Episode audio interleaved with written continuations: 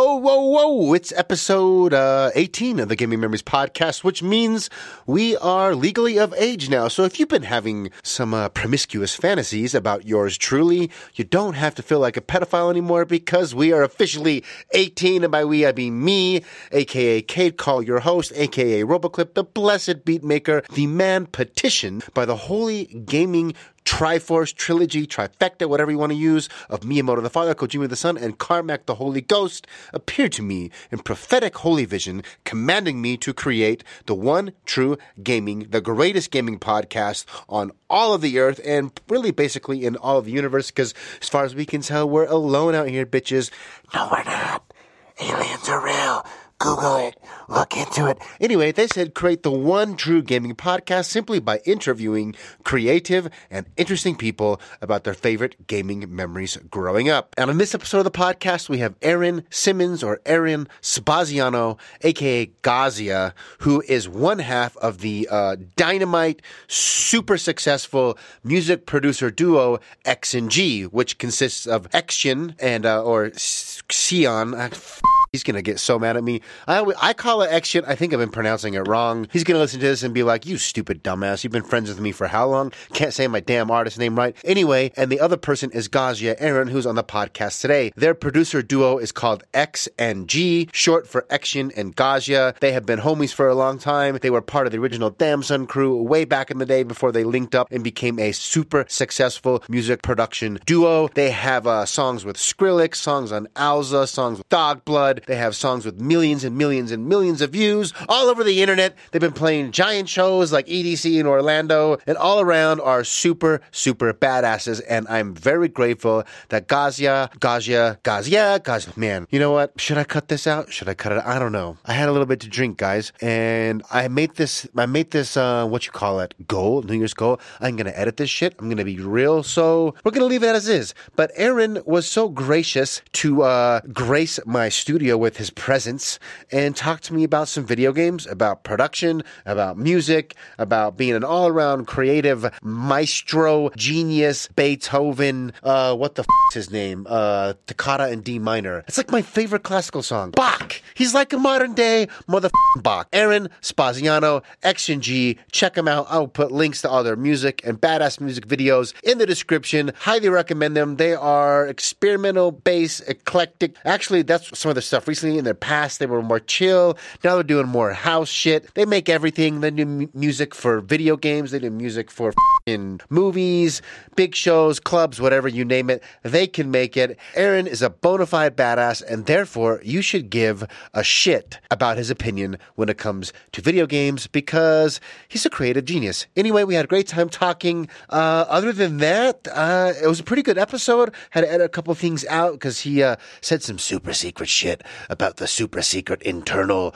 workings of the super secret industry, and I had to edit some of that out. It'll be obvious during those sections that I had to edit it out. Uh, just ride with us. Audio quality was good all around, and I'm just rambling at this point, motherfuckers. Remember, remember, remember, remember the 5th of November. That is a good movie, by the way. And also remember to spread the good news of the Gaming Memories Gospel. Like, share, subscribe, tell your friends, tell your family, tell your pets, tell your cousins, tell your coworkers that you secretly hate, but you have to be nice to because you work in the same office together. You don't want your life to be miserable hell, so you're nice to them anyway. Tell them to tell everybody about the Gaming Memories podcast, and you will be blessed with I don't know the gods. I don't know. I they haven't they haven't talked to me for a couple days. I've probably been drinking and masturbating too much, so I haven't had any revelation. But they'll talk to me soon enough. But I can tell you this: they are going to come back and bless you like Conor McGregor coming back and knocking the shit out of Cowboy Cerrone. How was that mother fight? It was amazing. It was only forty seconds though, kind of like my sex. A little short, amazing, but uh leaving the crowd wanting for more. anyway, uh, I'll talk to you guys soon. Enjoy the show. I say these things. And then with Miyamoto the Father, Kojima the Son, and Carmack to the Holy Ghost. Amen.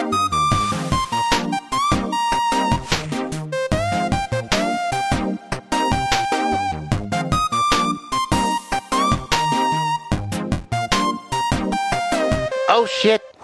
Aaron, the infamous Gazia from What's X and up? G in the gaming memories. I, I don't know. I don't know what to call this room. I've been I've been thinking of calling it the Brew Lab, but I don't really like that. But I can't think. The of you have any Brew Lab. ideas? Because you brew stuff in here, creative shit Right. gets brewed in here. But also, this is like a gaming podcast. It's, this is like there's like a gaming room over there. So maybe like something gaming related, like console or cartridge. But that might be cheesy though. Yeah, I don't know. I've, I've, But Brew Lab is kind of chill. Like I just imagine like the little, uh, what is it like like like the beaker, yeah, and then like you put, like put that like on the front door or something like that. yeah, it says beaker. like the Brew Lab. That's the way to put it. Because I imagine like there's this mad scientist in here trying to create some sort of magnum opus, some creative, which I don't do, but that's what I like to pretend like I do in here. For those, I'll do like a little uh, intro about who you are and why people should care about what you have to say. Basically, you're a musical genius. That's what I'll say. This is uh, what's what's your last name? Spaziano, right? Spaziano. Didn't you have a different double last name for a while? I mean, I still do. So yeah, I'm legally Simmons. That's what it was. Yeah, yeah. And so I go by Spaziano on Facebook and all that stuff. Like that's what I like to go by because that's my dad's name. Um, but I need to legally change it. Hmm. So that's the confusion. Aaron Spaziano, aka Gazia, who is his what's his artist name, and that is half of X and G, which is a producer. I know I know you get this all the time, but Aaron, how do you classify your own music? As in the genre and the style. Yeah, genre. I mean, it's all over the place. Like for a while, we were doing what people called like experimental bass and all that stuff, and now we're kind of doing more like house stuff. And so I guess we're kind of just like eclectic style. Like we're like whatever we're feeling at the time. Like we made a Timbaland type of beat, and like we've done hip hop beats and like chill stuff or pop stuff. Like whatever you want to. Whatever like you're feeling or, or like whatever we're feeling like we'll do.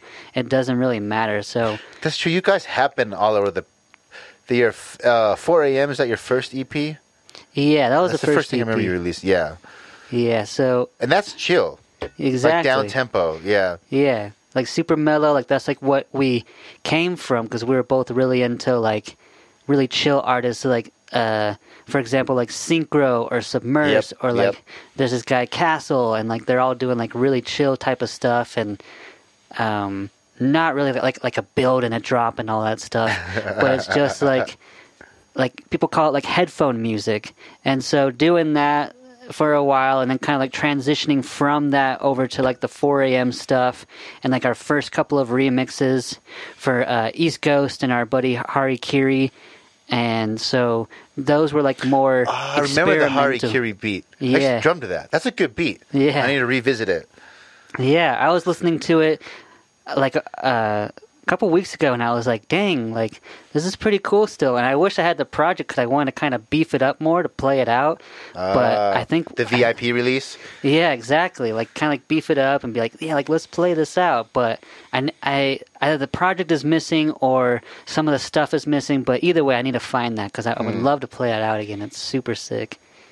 So you, yeah, you um, you make beats. X and G. If you haven't heard of them, they're legit. I would, I like the term eclectic, but I would say there is a uh, like a common thread that runs through all of your stuff, including the minimal to the heavy bass stuff. And maybe that would be. I'm trying to put my finger on it. All your music is, yeah, it's eclectic, but also uh, tight. Tight in what way? Yeah, it's not it's not like eclectic, like a crazy sloppy madman that's like done too much acid. He's running around talking to God and aliens like some eclectic person. You're like a you're like Elon Musk. So everything is Dude's like really crazy, clean. but his shit's also together. right, right. Yeah, okay. that's how I feel. Because you you guys get really wacky and experimental, but it's also never overdone, and it's always like tight and clean and punchy and almost minimal. Like the stuff. What's the album that had Damn on it? Uh, persona. Persona. I think that's my favorite record of you guys so far. And lots, I would listen to it sometimes and think like, there's literally no notes in this song. There's like Yeah. a bass, right? There's like a low end sub, kind of some bass hits, and then it's just sounds. Yeah. But it all, and which sounds like it would be chaos, like a crazy guy on acid. Like you can't make any sense of it. But it everything feels like it has parts in sections, and it makes sense, even though it's just random sounds put together. But it makes sense, even though there's no there's no chords, there's no melody, there's no. But it doesn't sound like uh, confusing. That's what I mean, like a crazy, eclectic, but still like the shit's still together. Yeah, and it's funny you say that because like I remember with our first album, Anomalies, everyone was like, "I don't understand this." Like there wasn't like as much form; it was much more.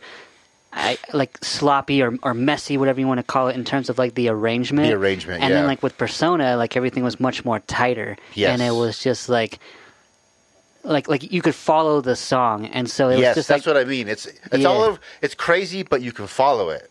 Yeah. Yeah, and so like it was just like taking that same sound palette that we used from like the Anomalies EP and making it in a much more formulaic way. Because especially like I remember like uh, s- someone saying like, "Oh, your songs like aren't DJable. Like you got like I can't play them out." And like we wanted them to be played out because that's the whole purpose of making music like that. So we were just like, "All right, let's make everything tighter." And so we just like practiced like arrangement and just like seeing like how uh, like dance music was made and kind of like mimicking it and And then like understanding that why that arrangement is set a certain way, so Yeah. they can be played out by different people. Yeah. yeah and then just like i mean like i said like taking that sound palette and implementing it in that structure and so i i think that that's like one of my favorite rela- releases too like from that album i think we play the most tracks from it just because they are playable They play out well. Yeah. Yeah. I also loved how dry the album is, just in general. I'm thinking of damn dry as like everything's tight. Like it's not. It's very common to get carried away with reverb. It's so easy and it Yeah. sounds awesome, and we're like our ears are tuned. Like reverb just sounds beautiful to everybody. it's my favorite plugin ever. It's the everything. Reverb is my favorite thing. yeah i love reverb. Reverb and delay, it's my favorite thing to play with. But I'm thinking about, I think it's Damn, but that has that like screeching sound when the drop hits. yeah the dut, dut, dut. chick, chick. yeah And I remember the Omar showed it to me in his old Forester, and I remember just thinking like, it's so dry and tight. Like there's no reverb, but I don't care. I like the sound. It's almost that was refreshing to me. It's just so dry and tight and punchy, and you could follow it, but it was just sounds yeah and it was it, like that's what I say. You guys lean more towards, in my opinion, you're more on the Thom Yorke end of the artist spectrum versus the Taylor Swift end of the artist spectrum because it's so yeah, it's eclectic. Like you're not going to hear that sound anywhere anywhere else. At least I've never been exposed to that, and I know like think uh, Waxhole. He, he'll be on the podcast. Shout out to him. A lot of people that will show me tracks. I don't dig that much for music, but I have a lot of friends that will shoot me stuff that they find Yeah. is dope, and I'm always getting new tracks that way. And all of them know who you guys are, and I like, I'll say like, can you find me more X and G sounding stuff? Do you do you know anything? And they're like, ah, I don't really know anything. Or the same thing happens with Lorn. Lorn's another one of my favorite producers, and I'm always asking them like, if you guys find anything that reminds you of Lorn or close, send it to me because it's really hard to find that sound, which is so cool like which is why I love him. Why yeah, guys, yeah, exactly. Because like he just stands out, like he's his own thing, and Yeah. like, that's why you go to that artist. Yep. Whereas like in other genres, it's just like there's so many artists that like mimic the same style, and it's just like okay, And like you can't tell them apart. yeah, exactly. Yeah, I think I think most people, if they're familiar with X and G, I mean I know you guys change genres a lot, but especially Persona and what what was the one before Persona? uh, it was called Anomalies. Anomalies. That's Yeah. that one had the symbols, right? Yeah, The- yeah. like the nine symbols. Yeah, those yeah. two albums to me, that's when I like. I feel like you guys broke out and really started like, oh, nobody sounds like this. Yeah. Yeah. I remember so many people being like, "I've never heard anything like this before," and I was like, "Is that good? Is that bad?" How did you? But- uh, what led? How did you come up with that? Because those two albums sound fairly similar, and then you guys have a lot of those elements, like the organic percussive elements and the marching band stuff. I still hear in your newer tracks, but leading up to those two albums, Anomalies and Persona, how did how did you come up with a brand new sound? I mean, for that, it was just like, okay, we've been doing the more experimental bass stuff, and while I love it and I love the sound, like it just doesn't pick up as well. I mean, now it's starting. It, it is starting to like Space Jesus is blowing up, and like Tsuruda and um, like all this like new wave of like this new weird experimental. f- They call it like freeform bass now, where it's just like like all of that's like blowing up now. But at the time, we were just like, hey, like this isn't This isn't working. this isn't working out and like Yeah. even for us we're kind of just getting tired of like the scene and and the clubs we were playing it was always just like very disorganized and so we're like hey, like we we want to go and make something to where we're playing more organized things like like there is order there was just so much chaos and like while i love chaos sometimes i didn't want it to like um control my life Yeah. so like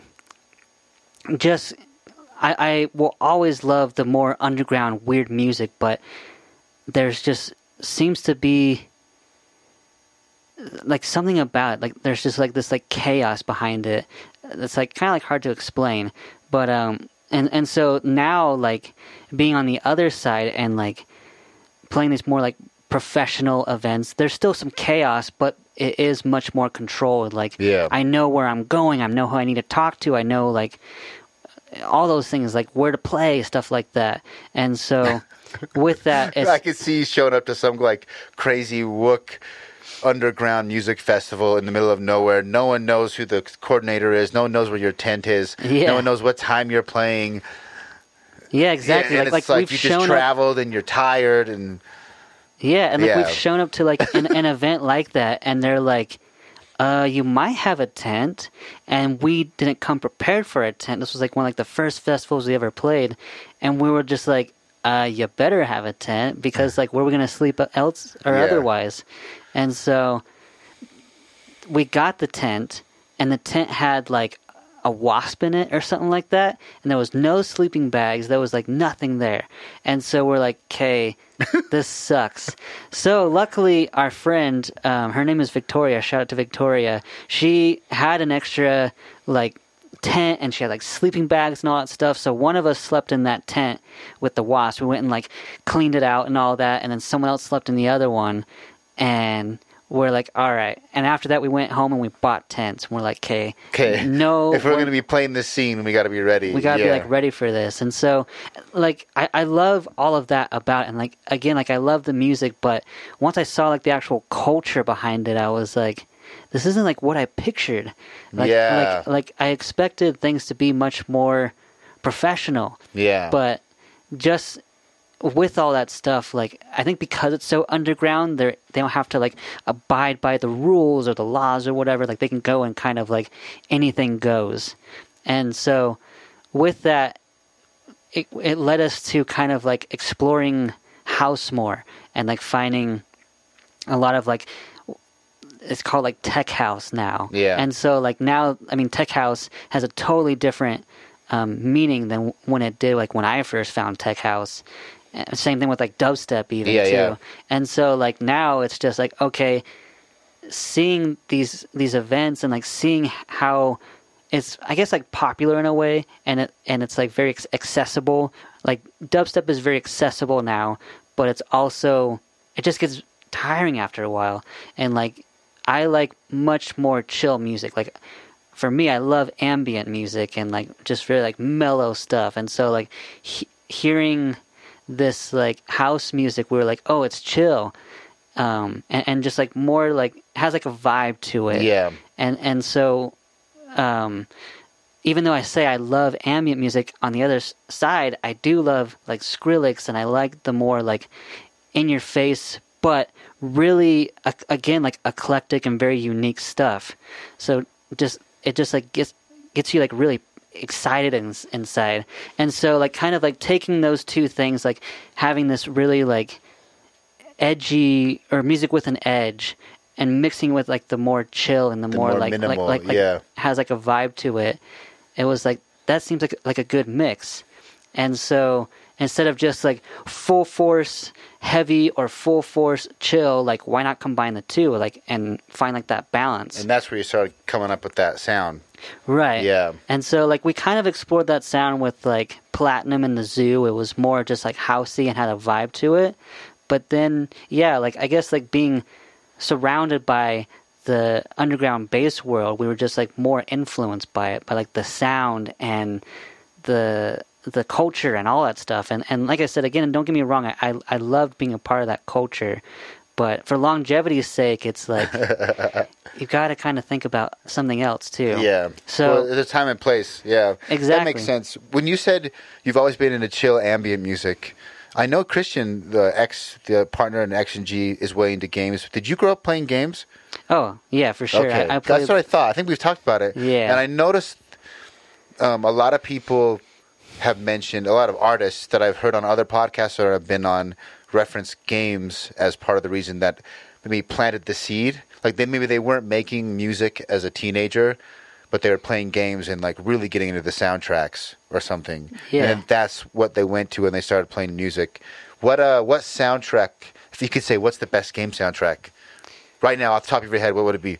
I mean, that is a good question because I haven't really dived into too many soundtracks, but there was one in particular uh, that stu stood out to me.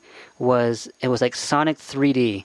Sonic 3D. Yeah. Nice. Was that the Dreamcast one? No, it was PC actually. PC. Yeah. Oh, Sonic 3D Blast. Is Oh it yeah, like, yeah, yeah. 3D Blast. Yeah, isometric view with squares. Yeah. Yeah, yeah. That game's awesome. Yeah, and I remember having that on PC, and like my dad got like a joystick for the PC, so like I'd just be playing with like this joystick, and it was kind of like, um, not like 2D. It was it was like kind of like th- like a 3D plane, but you're still like Yeah, looking above. Uh, that's a isometric 3D. Yeah. It, okay. Yeah. Yeah. Isometric. Yeah.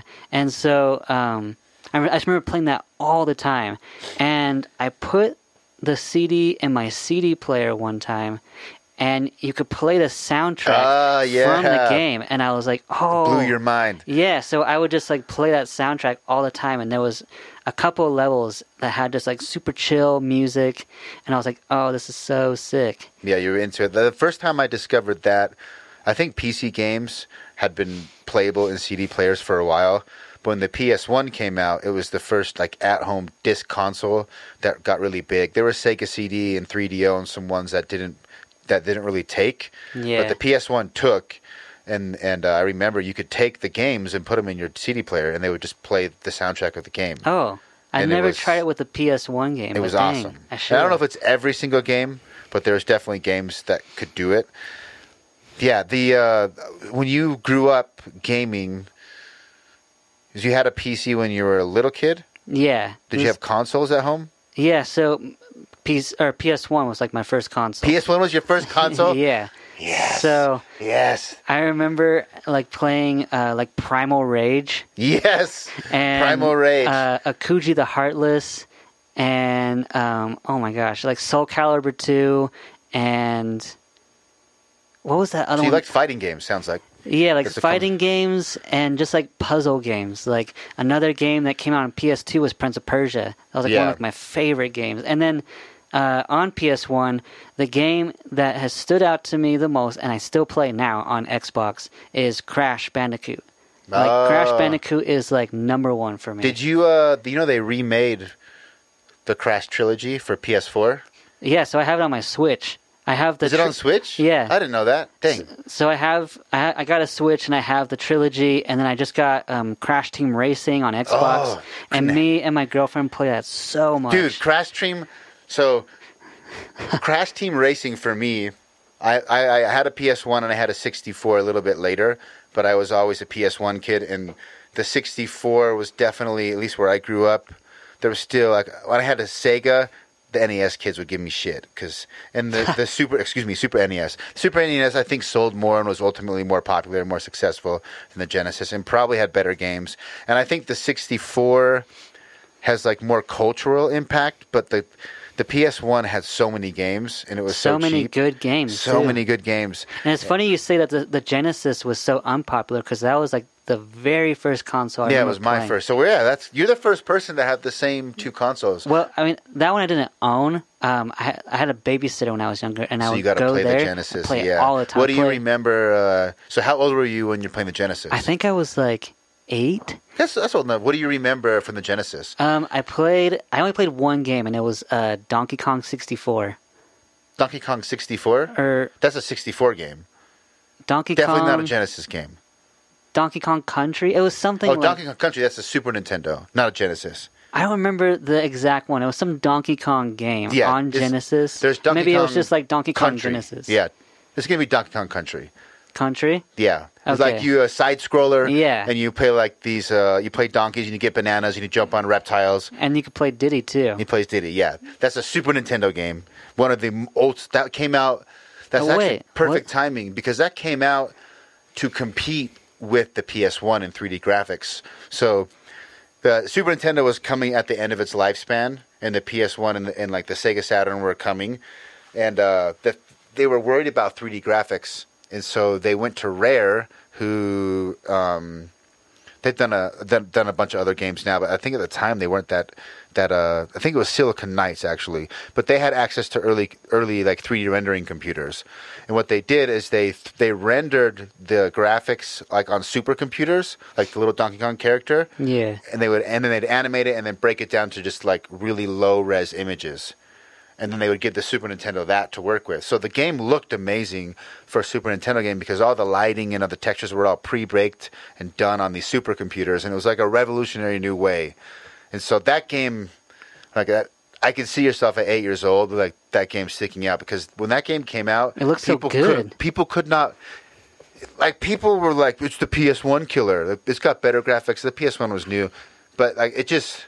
I remember seeing it for the first time. I didn't have a Super Nintendo, and I'm like, "Fuck!" like Genesis don't have that.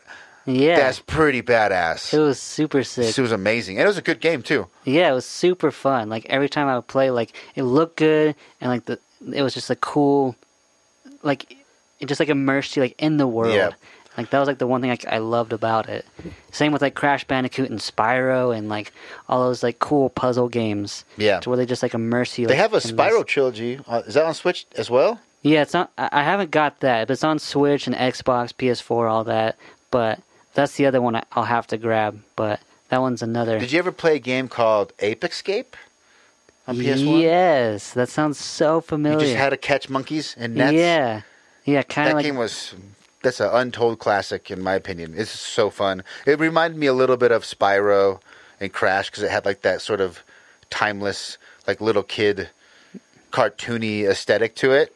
yeah. But the game was actually really solid, really hard, and like the it was. I think there's a. I don't remember how many monkeys total. There was a bunch of monkeys, and they like put them in weird ways where you have to figure out like mini puzzles to like find these monkeys and get to them. And I, I think I remember thinking that game was right up there. with I like Spyro. I didn't get into Crash, but Spyro and Ape Escape, I was definitely into. Yeah, I, I don't think I think I played like Ape Escape once or twice, but I definitely remember the name. Yeah, like I remember it was kind of it wasn't big, but it was definitely like one of like the more popular titles at like Blockbuster. Yeah. and all that Did, stuff. uh, so Crash Team Team Racing, I remember loving that game. Thinking, I still to this day I haven't played the new. How's the new like remastered version? I mean, it looks really good, and it's it, it's super fun. Like I remember there being something about the controls. They're little like, um, like it kind of like takes a second to kick in, and it's the same with the the Crash trilogy too. Like they were a bit more responsive with like the jump on the PS One, and now like you have to like hit it like just a split second, like when you actually, or, or like a split they second feel a before. little laggy, maybe. Yeah, like laggy. I wonder if that's because you're playing on Switch. No, even like on the PS4. Even on the PS4, it's like that. Yeah, I remember like playing at my sister's house because she has a PS4, and it was just like just a little lag to it. Have you gone back and played the original on the PS1 to see if that lag? No, that that is what I need to do, and just like kind of compare. Because that'd be weird. Because I, I know that the uh, like PS1 games when I go back and try to play them, even though it's my favorite console, um, a lot of them don't age very well because they're really clunky, like early 3D games. Yeah, me, it's like this like Mandela effect that I have, where it's just like, oh yeah, it was so good when I was a kid, just At the because time, like, it was it was so responsive to you at the time. exactly. Yeah. And now I'm like older, I'm just like, wait, I'm so used to all these other games being Yeah. way more responsive. I wonder, but that would be interesting. Maybe, maybe with the remaster, it's not optimized well. I mean, it is possible. I haven't played. Uh, oh, I was going to bring up Crash Team Racing. That game. Did you ever play Diddy Kong Racing on the 64? No, I played Mario, Mario Kart, Kart? and like yeah, like that. But I don't think I ever played Diddy Kong Racing. So Mario Kart was like is the most definitely by far the most popular, well-known kart racer. It's the OG. Yeah. It created the genre. Number all, all props, but I think Crash Team Racing, i at least in that era, I haven't played any of the modern Mario Karts. Uh, it was the best out of all of them because first Diddy Kong Racing came along and took the Mario Kart Racing formula, remixed it, and they added an overworld. Like you remember Donkey Kong, Donkey Kong Country when you're not in your level, there'd be like a map and you could go. Yeah. So Diddy Kong Racing, you would race around like an overworld to get to the races. And that Okay. overworld had like secrets you would unlock and hidden passages. So it was kind of like, and then Crash Team Racing did the same thing, but took that even farther. And so hmm. at the time, I played all three, and I'm like, Crash. It was like a trilogy. There was Mario Kart, Yeah. Diddy Kong, and then Crash took that formula. And I thought, I thought that was the funnest kart racer at the time. And I, I know that I'm not the only one because when people start talking about the remaster, some people online were losing their shit. Oh yeah. Like, oh my god, Crash Team Racing! I thought they'd never remaster it. I oh. never expected that. And then they have a new Crash coming out this year. Like there's Yeah. like rumors about it, and I'm just like, fuck, it'd be so sick to have like a new racer Crash or a regular Crash. brand new like regular Crash. I, I I think I assume so. Ah. That'd anyways, be badass. but like they're bringing that like they're making a new one of those, and everyone's like freaking out about it. But yeah, but um, there was two other games I remember being really pivotal or like monumental, like in my childhood, and that was Driver. If you remember Driver. Yes, you had to do stunts for movies. Yeah, yeah. The first one was like stunts for movies, and then the the second one was like, what was it? I think it was like the same thing. And then Driver Three, it was more so like you're doing like these like heist missions type of thing. it was more like GTA style. More GTA style. But, I remember Driver. I might have been one or two. They were on the PS One. Had a video mode. Early, yeah, and I remember you it could being the, like like the camera. Like you could move the camera set the angle up. And at the time, that was like I wasted so many hours because I thought it looked so cool. Yeah, like Yeah, doing Driver the was awesome. and all of that. Yeah. But yeah, so Driver and Dance Dance uh, Revolution. Dance Dance Revolution. I remember. Did you have the pad at home? Yeah, I, ha- I Oh, had shit. I had two pads, and so like me and my sister would do it. But like I used to go over to like my buddy's house, and he had it, and that was like where I first actually played it. And I found like a lot of cool, just like trance stuff and like weird music that way too. And so with that, like I was like, I gotta get this at home. And then as that kind of died out, uh, was when Guitar Hero was showing up Ah. and then like that was like pretty much the end it seemed of like all like the music related games but yeah like so many good games on like the playstation One, and there's more probably that i can't even think of but i remember playing so many games all the time Did you PS1. play any RPGs on PS One? no i played a little bit of final fantasy 7 because my friend was really into it but i personally at the time i was like no i like the more action packed stuff Yeah, yeah. and so like because it was so slow but now i actually have the final fantasy 7 it's not like a remake but i think they just took the game and like imported it into the switch mm-hmm. and so i have it on the switch and i've been playing it and. How- it's like How oh, far okay. into it on the Switch are you? Um, Where are you at? it's like right after like the the person dies in the castle i mean i don't know hardly anything it's been a while since i played it but it was like like they're like in the castle and like that girl gets taken i think and they like go back out of the, out of it and um what is it like they're like helping that one girl like with their mom and like Oh yeah, yeah. I know. like up in the bedroom and stuff like that and then they leave with her and i remember like going like over like these trains and you have to like, yeah, so go you're across the you're towards the end of the Midgar section, which is like so you're like like one fourth through. say yeah i don't remember getting too far into Yeah. it but yeah So the game really opens up. The remake, the Final Fantasy VII remake, coming out in March. Which holy shit, it's almost March. yeah Oh, that it, it's the only what they call the Midgar portion of the game. So you're inside the very first portion of the game. You stay in that giant city that has the floating plates and the the reactors that you uh, try to bomb. Like you're in that only in that city for a long time, and then there's a certain things that happen in the story, and you actually get to leave, and then it opens up, and there's a big world map, like a 3D world map. And it's like a traditional RPG where you can cruise on this world map, and there's different locations. Oh, sick. You get an airship and a submarine, and and there's yeah, so you're like close to the game like totally opening up. Dang. I would play some more and then kind of Yeah. see how you like it once it opens up. Yeah, definitely need to go and finish it. But I mean, like I've heard so much about that game being like such like a monumental game, It was and I'm just like, all right, I need to like Yeah, I don't know if it holds up. That's why they're going to probably remake it. Um, there is there is a way you can mod it pretty extensively on the PC Mm. and like replace all the backgrounds, replace um, and it can look a little bit better, but still plays like an old game. I don't know. I've tried to. I played it once through since the first two times I played it as a kid, and it was good, but it didn't. It was just partially, I think, part of the magic of that game. Oh no, I'm going to shit on Final Fantasy VII. There's people here that are going to lose their mind. You know what? They're like standing up right now, like say it. I say think it. it is a great game, but it is not the goat of RPGs. It was, it was just, it was like, it was the first, it was the first game of three that that Square made for the PS One, and it was revolutionary. But uh, I think the following two games are actually um, better games. But at the time, eight and nine. eight and nine, yeah, I like. A lot of people, you know, the, the People say Fantasy- that like nine is just as good as seven, if not better. It's- I I, mean, it's, it's better. definitely like a debatable thing from like what I've heard. I think the I remember thinking the art style. I think the art style and the aesthetics of seven is cooler than Mhm. nine, but then everything else about nine, like I think the world and the aesthetic and the lore of seven is probably the coolest. Uh, Yeah. Second coolest. I think that world of eight is cool, but it plays like it's just the most clunky. The models when you're like actually on the map are really clunky and blocky.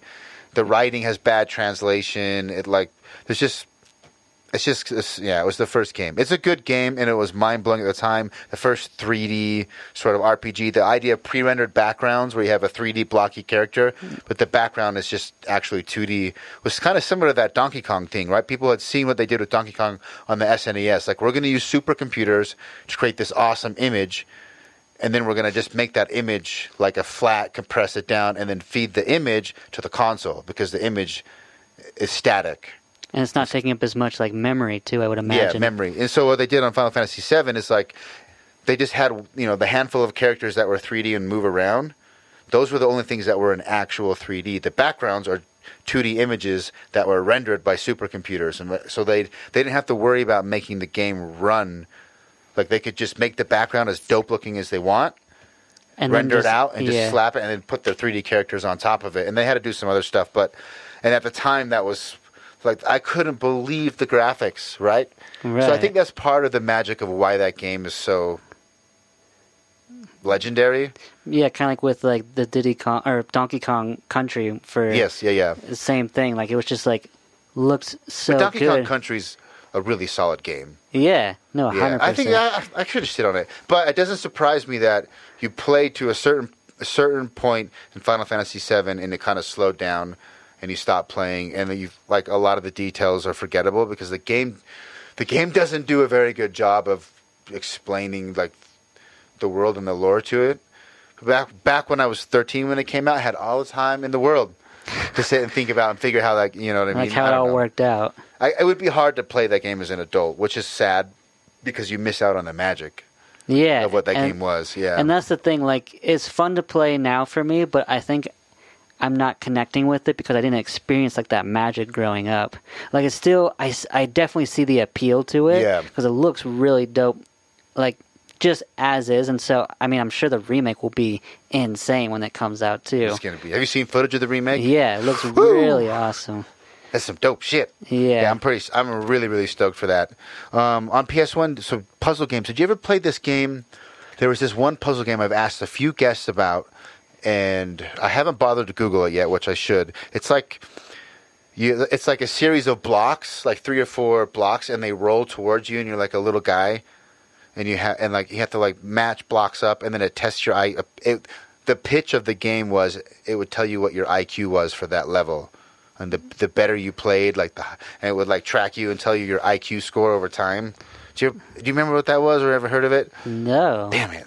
I think I think it was like an obscure game that I somehow like I'm Just- trying to think. I mean, I didn't play any puzzly games like that off the top of my head, but yeah, I, I don't know.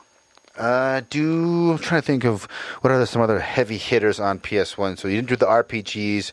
You did Crash, and uh, damn, everything I know on PS1 is like super super nerdy and niche. Yeah, And RPGs really that was like that was my bread and butter. I, I mean, went I deep down that rabbit hole. down the RPG rabbit yeah, hole. I went I went balls to the wall in the JRPGs back in the day. Yeah, I mean, I just remember. Oh, another game I did play was uh, Twisted Metal. You remember yes, that?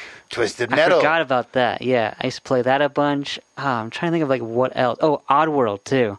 Oddworld, yes. I forgot about that. Yeah, That was another one. That was a PS1 that used the similar, uh, the same sort of technology concept as Donkey Kong, but now it was on the PS1 instead of the SNES, which means they didn't have to compress those images. They they had more bandwidth, and so it had amazing graphics at the time. I remember the opening cinema for Oddworld. Do you remember that? He's like working. Hi, I'm Abe, and I'm a Yeah. Gunganglin, and he's like mopping the floor, and it's like this whole world of these squid dudes that are killing other animals and turning them into food.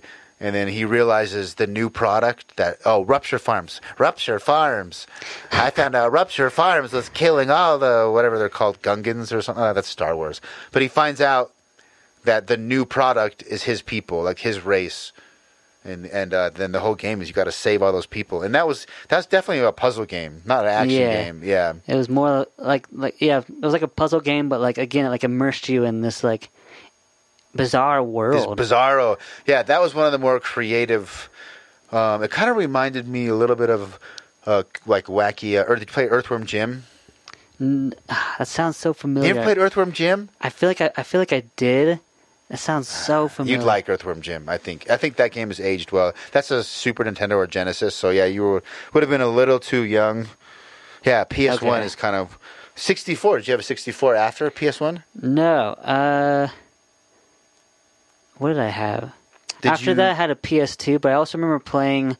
Uh, my buddy had a Dreamcast, Yes. and so I play like uh, what was it, Taxi Driver or whatever, Taxi. Yeah, I think it's or, or Taxi Driver. Super Taxi, something Super like. Taxi. So I played Crazy like Taxi. Crazy Taxi, Crazy Taxi. Duh. Uh, yeah, Crazy Taxi, and some Sonic game. I don't remember like what it was called. Sonic Adventure, probably. I think there was two like 3D Sonics, like true 3D Sonics on Dreamcast.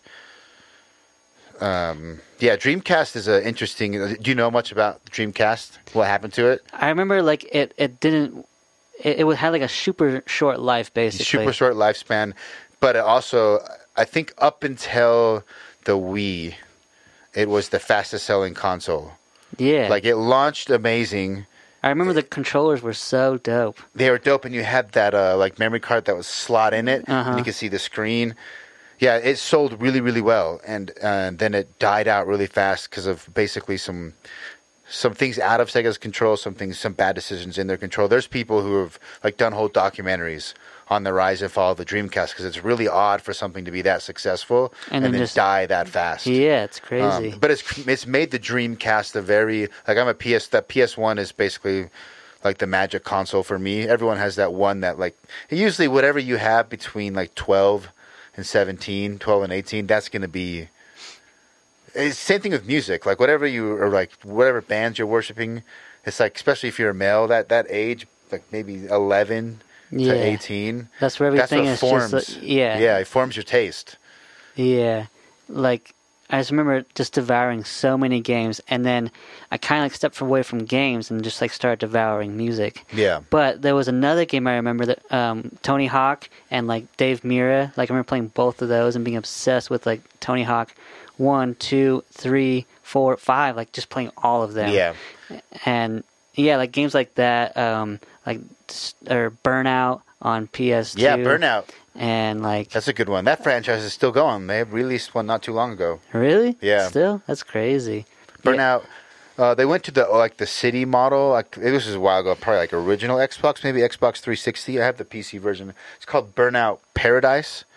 Okay, I've, I've heard of it. It's like uh, I feel like that's like an older one. I think it? it's pretty old. I think it's like original Xbox, maybe 360. Um, but it has like an overworld. Instead of just like playing races, Mm-hmm. you actually drive in like a GTA type city, to f- and then like then you like go to a point and the race starts from there. Which Yeah. at, at the time, all the previous Burnout games were just like pick a track or like play it. levels, and that was a big deal. I, it blew my mind. Um, oh, speaking of racing games on the PS1, did you ever play Ridge Racer?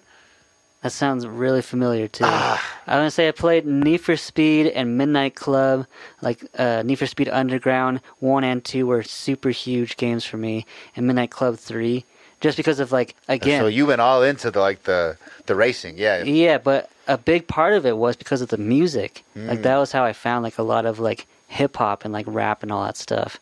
But also, yeah, just like driving around, like it's like late at night, Yeah. and you're like going and like how you said in Burnout Paradise, you drive up to these like circles and you just like enter the race. Like that's how I remember it being for Midnight Club three, and I think Underground Oh yeah. as well. I've played. I don't. I've either played Midnight, one of the Midnights, or I played Underground, one of the two. But now remember, like you can uh like pull up to a car and like flash your lights or something to initiate The race. a race, and then it'll like go into race mode. Yeah, yeah, that was. Yeah, So- that was a cool idea back in the day when they started imp- implementing the open world elements into into racing games, which goes back to I mean Diddy Kong Racing was the first I remember to doing it. Remember doing it, but then Crash Team, and then it went away. That's interesting. Now I think about it real time. Like they had done the open world thing on 64 Yeah. and PS1, and then it PS, then it kind of stopped, and then even Need for Speed. I don't think Need for Speed doesn't do it anymore. I, I, I actually, I think the last one I remember playing was like Carbon, and it was okay, but it was it was like open world, and it like loaded levels. But I I feel like with these newer games, they kind of like stopped doing it. Is just because it takes so long to load. But at the same time, I remember them loading back in the open world games.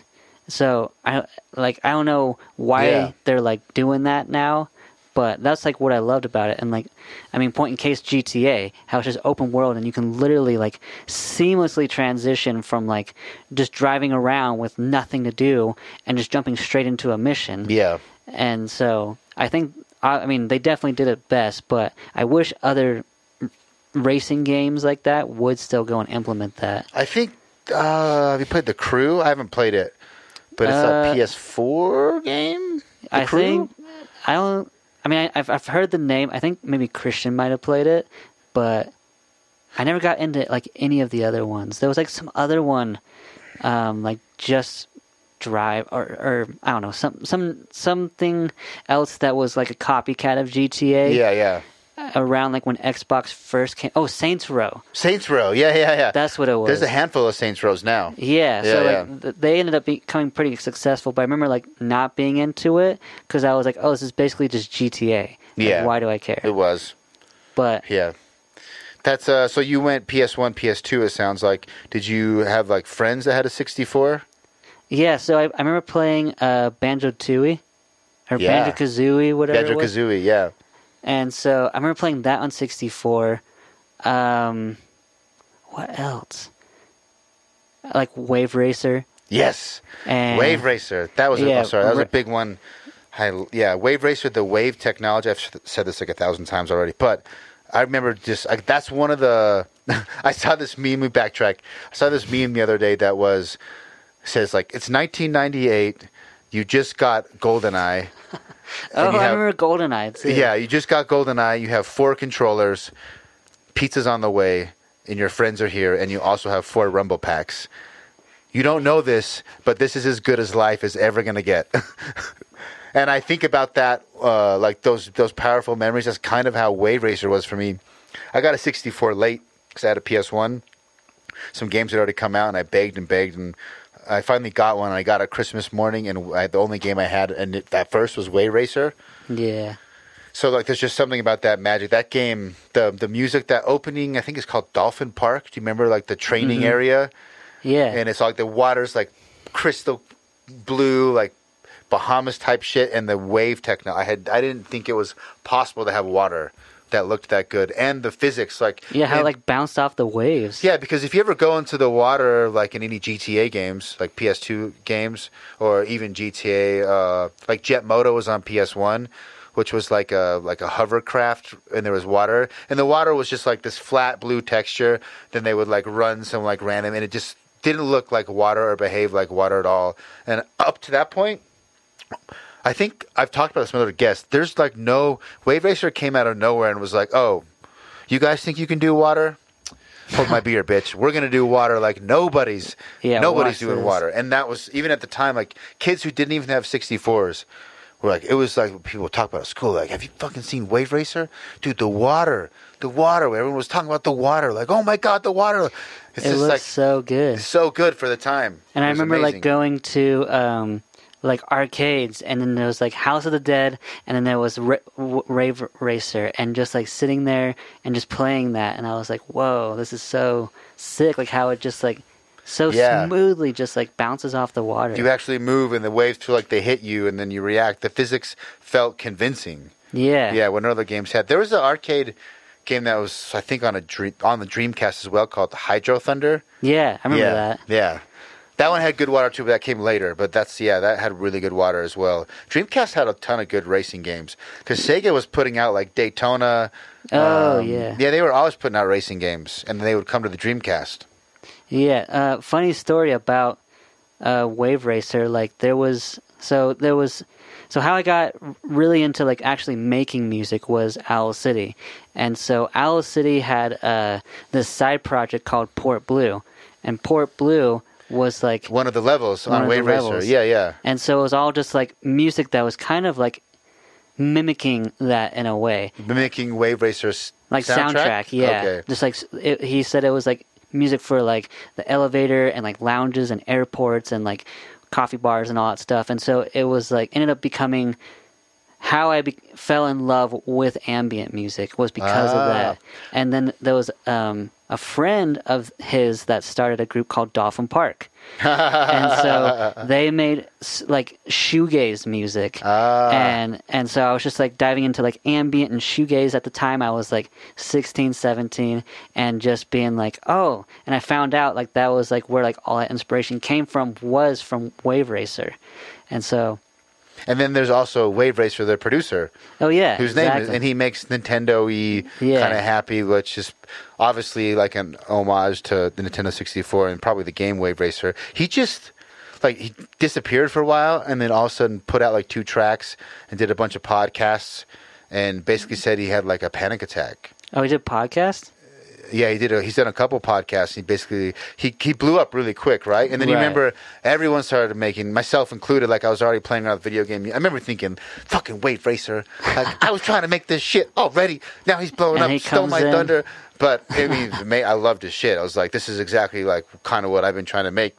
And then that that trended for a little bit. It was a pretty short trend but uh, he uh, and then he's like I didn't see him anymore for a, and I kind of forgot that I had forgot about him. And then he showed up uh, like a podcast or a YouTube video showed up on my on my social feeds. I checked it out and it was like Wave Racer is putting out his first new song in like four years or something like that. And here's an interview of, and I ended up get, I ended up reading it or watching it can't remember. I ended up watching a bunch of shit about it later.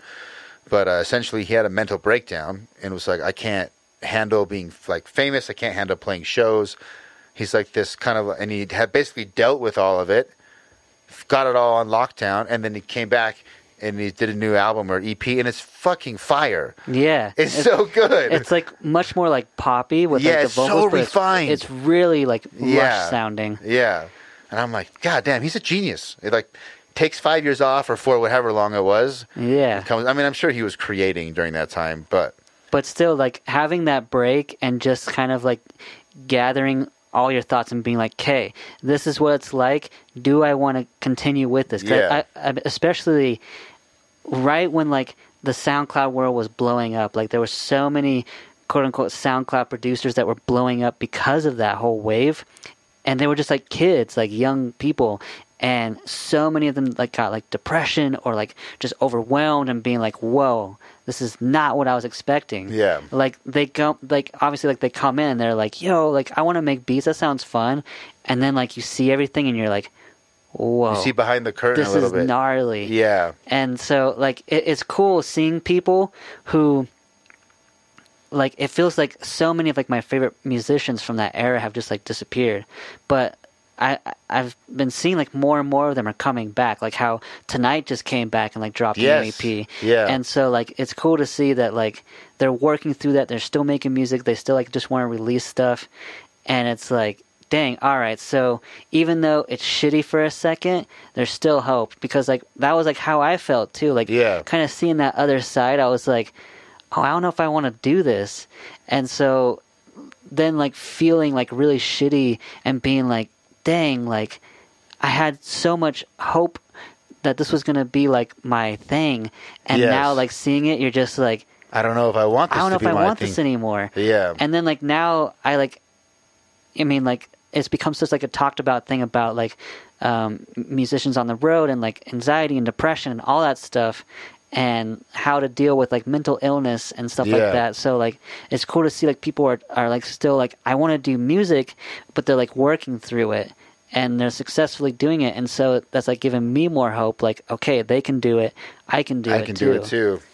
Yeah, I mean, uh, especially it's like a catch twenty two because a lot of like I've I've seen a oh, what's the word? I've seen a pattern where it seems like for a lot of people, the more creative you are, like the more natural creativity or even developed creativity, the more gifted you are in a way. Oftentimes, the flip side of that is the more tortured you Yeah. can also be yeah. and then combine that with so you have someone who's really gifted they start blowing up on soundcloud because you know they have a, a knack for it they make some dope shit it blows up and then you put them you know what i would call like the the the underground circuit or the up and coming circuit touring which is if anyone has tried to be in a band they've tried to be a producer or a dj which you guys have done that and moved on way past but i did enough of it too it's like dude when you're at the bottom coming up that's not what I would say mentally. It's not conditions that are conducive to maintaining a all. positive mental health attitude. Yeah, you, like you're just like you're in the grungiest, most like you said, disorganized. The the culture, the pe like you just rub you rub shoulders with a lot of people whose lives are in just shambles. just messy people. Yeah, and you're just like, is this all it is? Bec- but I mean, like, granted, like you're just starting. yeah, But and like sometimes you know you meet really cool people in those situations too. But especially like just being in like those dingy like small clubs or bars, you're just like, this isn't like what I signed up for. But and it's also, so depressing to Yeah. play for no one and no one cares and like you Yeah. already deal with it and you're already sensitive about your music and whether people like it and you just you're playing show after show and no one cares and it's not cool and and you're like, where's the end? and then you're just running across crazy homeless drug addict people that are chasing you and threatening you and, and you don't know where you're at and they put you up in a hotel and there's literally like cigarette butts and needles in the fucking hotel and you're yeah, like, what am I doing?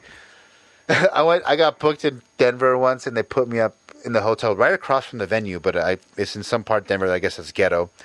And when I walked in, the hotel room said, uh, "Please do not extinguish your cigarette butts on the wall." It was a plaque. Like mounted on the wall. I'm like, they've had such a bad problem with people putting out their cigs on the wall, smoking in the room, that they have to put a plaque up. I'm I like, th- oh, I think I know the place. I think you, did you come with me that yeah, time? Yeah, we stayed there um, with you when you played, but also um, we played a show. I think like two years ago. and We stayed in the exact same hotel, and there was like blood on like something. Like it was just like so disgusting there. And like I opened up the fridge, and someone like left literally like all their like groceries in there, and there was like rotting rice and stuff like that. And I was like yeah, man. man, I think, and then I, like when I was there, I was like, wait, I'm pretty sure I stayed here with Cade, and I remember like I like. think I do remember you. I, like I like I slept on the floor and like our other buddy Dante came Yes. and he slept on the floor You and did like come with Christian me. was like sleeping in the corner. I do remember that. Yeah, we I played at the Meadowlark. Yeah, Um, with Baby Shoe. that was with Baby Shoes, and that was also the time you guys must have been there. I was going to say the next part about the hotel is: Do you remember the, the room over being crack addicts? I think so. I, I remember it being the worst hotel. Yeah, They offered they offered me crack, and they were like out on the thing next, like, "Hey, man, it's like we got a you know I forgot what the lingo they used, but I knew I knew what they were talking about, and we were like, uh, I, th- someone else was on the balcony with me, and we just like, oh yeah, man, that's cool. We're uh, anyway, uh, it was like walked back in the room, and shut the door, and they they were just there for the night. Like that was just their place to get high and hang for the night.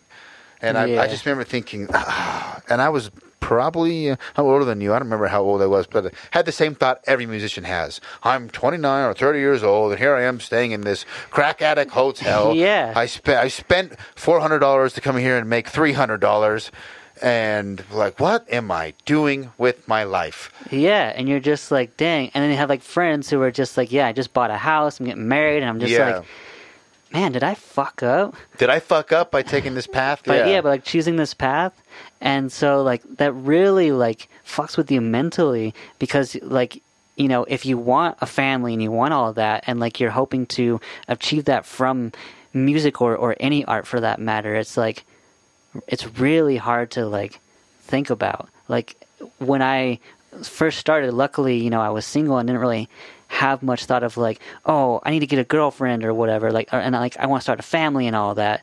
And so like being able to just do that by yourself, getting started, I think is good because then you don't really have anyone else to worry about. Like you can just spend, you know, 18 hours a day or or however long, Yeah. multiple days every day if you must, just like making music or like say you have a day job and you're like, "Okay, I'm coming home doing nothing but music." all my free time is music. Yeah, yeah, exactly. Like like you don't have to go and like worry about like a significant other or like raising a family and all that stuff too. Like like being able to like balance all of that plus like school if you're going to school too. Like that just seems can't do it. so much. The music's definitely one of those things that if you're gonna do it, you got to go all in. But what's scary about it is if you go going all in is not a guarantee, yeah, yeah, exactly. but it's a requirement. If you don't go all in, go all in, go all in. Excuse me, then your chance of success is zero. Yeah, So and, it's and, like- and so then you just like grow or like go through life and you're like, dang, I never even tried, and you just like have like that regret of just Yeah. like never trying. I think you should definitely when you're young. I think I heard Gary Vee because Omar loves Gary Vee. He's always posting Gary Vee shit. Um, said something along the lines of when you're young, just take the big risk. yeah, and go go because like you'll never regret it and you'll learn from it and when you're older you can't take risks yeah, exactly. so whatever you want whatever risks like get do it in your 20s and go all out and see if you can hack it and if you can't you can dude there'll always be someone who'll give you a day job Yeah, there's always, always other a worker bee. options. And like, yeah, like no one wants to work, but I mean, like you find something that you love to Yeah. do, and you're like, hey, this is fun. I like doing this. That's all that matters. Doesn't Yeah. matter like what it is. And so, yeah, exactly. Like you don't want to die. Like I remember being stubborn when I was like, like even like six years ago, and just being like, no, I don't want to get a job, and I want to put in the effort for whatever else and Yeah. I just want to make music but I was making really like weird niche music and so no one gave a shit and it was just like all right this is like I'm at the bottom of the barrel right now like Yeah. I have overdraft fees in my account Yeah. I, I'm I'm jobless I'm living off of food stamps and I was just like no you got to figure something out The- yeah I, yeah I need to do something else in life instead of like i remember when you and christian got that apartment in salt lake yeah that was like a big move for both of you which i think helped a lot Yeah, I I definitely feel like it helped a ton. Just like being around each other and not having many other priorities at the time. Yeah. I mean, now like we both have our own kind of like separate lives and do our own thing, but we like at that time like that definitely helped just like making all that music together. well you could just get down and neither one of you like we can both just grind yeah. yeah and, and instead of like yeah basically just like being there and just from as soon as you wake up to as soon as you go to sleep just grinding so that was i mean it was a shitty experience but also it was it was cool Oh, because apartment like, was yeah. It was. I mean, every time I visited you guys, you guys seemed like you're doing all right. But yeah, it was a. It was one of those, you know, the cheapest apartment you can find. yeah it was Yeah. horrible there was like the little what is it, like the ear word wigs or whatever Yeah. like they would always show up and there was like leaks in like the um windowsills and just so much. And there was oh yeah, and there was like crack neighbors there too. So we're just like, dang, like we're always just like surrounded by crackheads at work, at doing music, uh, at But home. you were close to uh, what's that restaurant? Red Iguana. Oh it was yeah, close to that, which is doesn't make up for it, but damn, that's a good restaurant. Red Iguana is awesome though. It's the shit. Did you have you guys done any video game music? Has anyone approached you to do video game stuff? We haven't done video game music yet. Um, I think I remember like Omar saying he got like the Damn Son catalog in some skating game that was on like Kickstarter. Oh yeah, he uh, yeah he got he got Damson involved in a skating game, and it has the Damson logo on some of like the in-game billboards. Yeah, And I think yeah, I remember him telling me that. Yeah, I think they took some tracks too. yeah. I don't know. I think they, I maybe they took one of ours, but I remember him saying that like yeah, he's like yeah, like I donated basically to this campaign, and for donating, you would have be a part of the game basically. Yeah, So I, I don't remember what the name was or if it came out or anything like that, but I guess so there might be a track in a video game out there, yeah, exactly. but no one's approached you like, or your manager hasn't like. Have you guys? What's the word? Explored doing video game music. I know Rob has done some. He's. I talked to Rob recently, and he's climbing that ladder. He's been getting a lot of outsourced work. So like who- whoever's been hired to do the soundtrack for a game, will then a lot of times outsource some of like the more you know like bitch labor. Like we got to go through and and clean up all these samples and make sure they hit these certain. Because the game makers will provide, from what I understand, like certain technical details. All your sound effects that you design need to be in between this frequency range, need to be at this dB to, in order to fit into the mix for the audio engine or whatever. So I know Rob's been doing a lot of that work. That's like, cool. He's doing that. Um, I think you could. I think you guys could kill it. The reason why I bring that up is every time I fantasize about the video game I'm never going to make, but I build it. I build the world and lore in my mind. I imagine like you guys and some other artists I like doing the music. Yeah, no, I mean, I know both of us would love to do like a video game soundtrack. Like we did a uh, we did a short film soundtrack for someone. Um, it's not out yet, but I guess it's been hitting a lot of festivals. And so uh, this guy, uh, he's he he was in New York, but he just moved back to. I think he's in Taiwan now, and so um, he like entered in this film into a bunch of festivals, and I I personally would love to do like more stuff like that, just like more like picture based stuff, and even like we've done a lot of like sync work. We haven't landed anything yet, unfortunately, but just doing even like that, just like hey, like we need this type of pacing, these Yeah. types of sounds, and it's like eh, like how you said, it's like bitch work, like super technical and Yeah. specific. Like we need a full dope idea in 24 hours. Go. And you're just like, holy shit! And you have to just like drop everything And just go for it. and yeah. just try and make it happen. And so, I mean, like, I don't think there's ever been once where we have been like, we have no idea like what we're doing because there was like one where we made like a rock song for it, and like neither of us really play guitar or drums or anything like that, and so we like made a rock song, and it's like, hey, if it doesn't land, at least we tried it, Yeah. and so it kind of like pushes your abilities those Makes ways your creative too chops get better. Yeah. Yeah. and also just dealing with pressure better too. So, yeah, like I, I I like doing those projects, and I think Christian does too. And like you know, like I like making music and playing shows, but I definitely think sooner or later I'd like to switch over to just the picture side. Yeah. and like doing like like video games and like stuff like that. I think that'd be really cool. Oh, I was to tell you. I think I told Christian this. I had. Uh, do you remember Levitate? He's Omar's friend. Yeah, He was on the podcast like two episodes. Awesome dude. Shout out to Levitate. He was uh, said he remembered meeting you guys, and we were talking about how you this you guys have some similarities in your tone, kind of like the darker, heavier side on some of your. And he said, "Oh, dude, Action G. A lot of the guys I roll with and people I talk to in the scene consider Action G's the absolute best producers in the entire scene." that's crazy. and he's like, it's very like I said, you guys, I think you guys have like a really. It may not be huge, but like I said, again, you're on the Thom Yorke end of the spectrum, and I think you guys Yeah. should keep doing what you're doing because I mean, it was interesting. He knew I knew you guys, but it, like I don't, th- I just.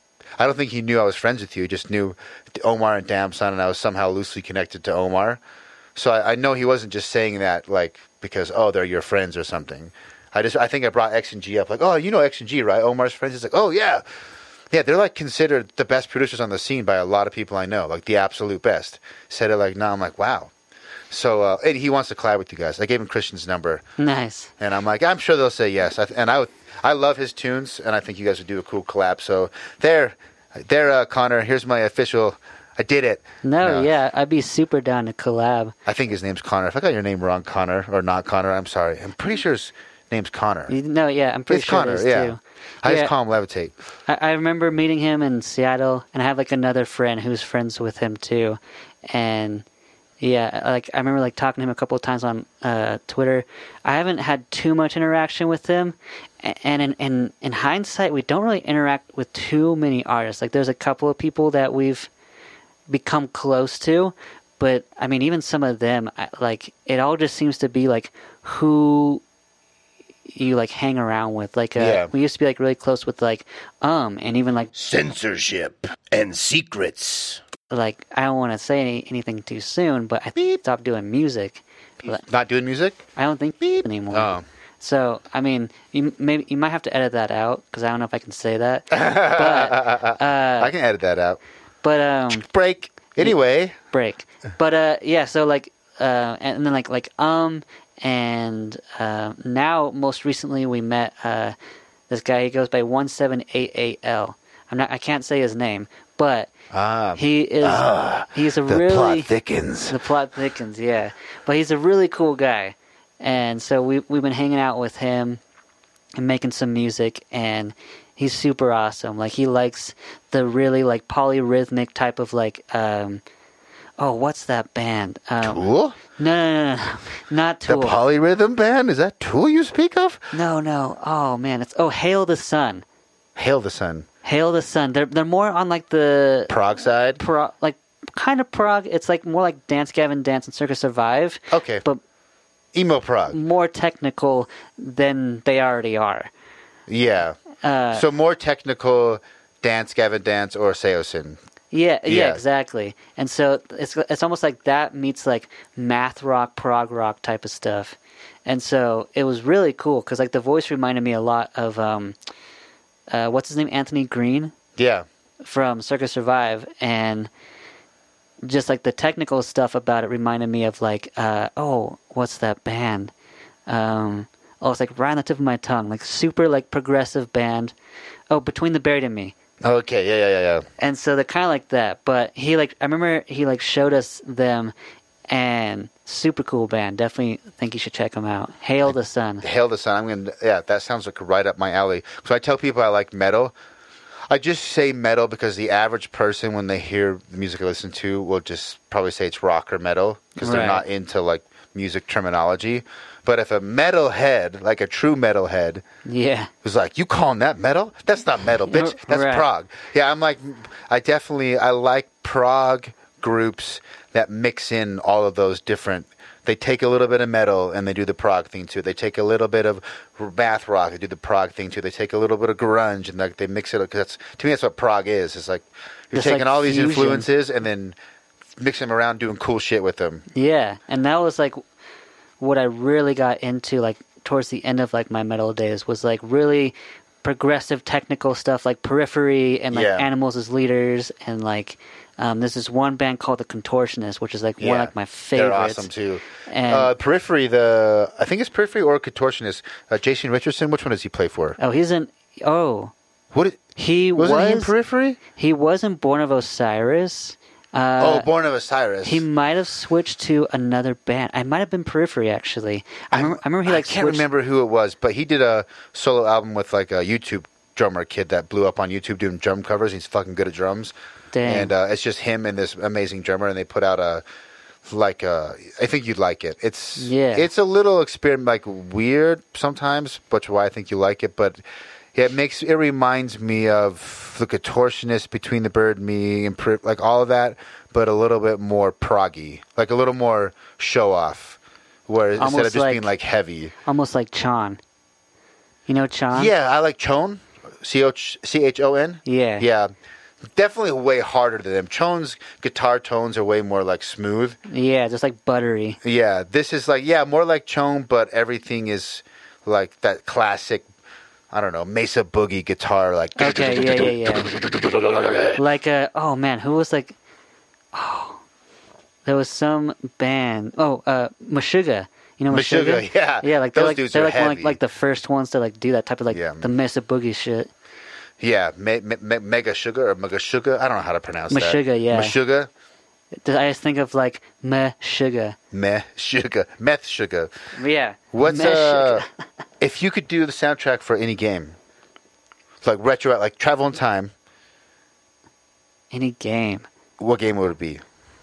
Oh, that is a good question. I think one that could be fun to do would be like Akuji the Heartless or like Oddworld, just because they're so like their worlds are so like dystopian and like weird Yeah. and like What's Akuji the Heartless? That's not ringing a Akuji bell. the Heartless. It was some game I played, and it was like you're like this guy, and you had like like your heart's taken out by like your brother or something like that, and you're like on like this quest to just basically like get your heart back or what something like that console was it for? PS One.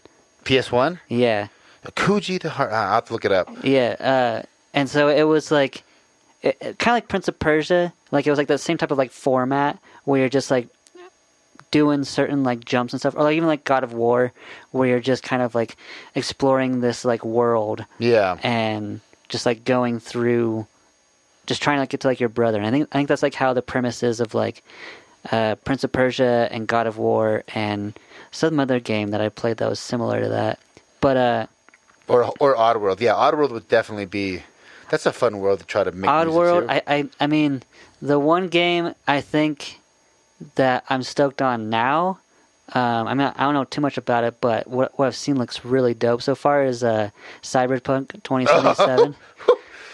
Ooh, you made my pants tingle, So- dude. I'm so, so, so, so, so stoked for Yeah. Cyberpunk. Yeah. that game, like, oh, that game. I don't even know where to start. I probably talk. Yeah, you you talk. Otherwise, I won't shut up because I like that game so well, much. I actually want to know more about it because, like, I remember seeing the trailer and I just remember it was basically like um, GTA and what was that game where you could hack the phones?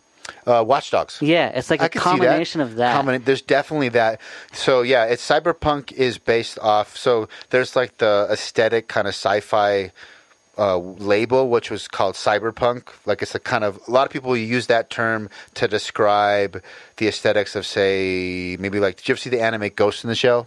Ghost in the Shell, The Matrix. The like- Matrix. So Matrix maybe, but some people might. Some people might call that style like Or, cyberpunk. or I guess even like Final Fantasy VII. Would you call that like? Yeah, there'd be a little cyberpunk, in that, but cyberpunk initially is like a book or, or in a board game. Maybe I forget which one came first. It was like uh, do you know about like steampunk? You know what a that is? steampunk is uh, not like an official book, but it's a, it's the same idea, but everything's steam powered, Okay. right? Steam, like steampunk is like as far as aesthetics go, it's like pipes and rust and Right. brick and. Uh, I just remember like lots of people wearing like those like big weird masks with like the goggles. Yeah, and yeah, shit. yeah. But Cyberpunk is also I want to say I know it's a board game and a book. It's like this. There's a guy that actually wrote like built the world like uh, Tolkien built Lord of the Rings. Okay. So it's kind of two. It's it's one. It can be loosely used as like a term to describe like an, a sci-fi type aesthetic, or it's an actual world called cyberpunk. And the game Cyberpunk 2077 is set in that world. It's like a sequel, sort of uh, a sequel to the original like, book, the and the board Uh, game. gotcha. And it has yeah. So like like Watch Dogs, one of the things you can do is be a net runner, which is basically like a hacker. Everything's Right. connected to the net. Um, and in the world, it's it's like they we basically every everyone can like augment themselves, Which is crazy. It's- and it's it's crazy that that's like becoming like an actual reality too. and it's made by. Did you ever have you heard of a game called The Witcher? Yeah. The Witcher Three. It's on Netflix, by the way. The, Witcher and they didn't they do um Dark Souls? No, that's FromSoftware. That's also, but Gotcha. CD Projekt Red is the ones that are the ones that made The Witcher. They did Witcher one, two, and three.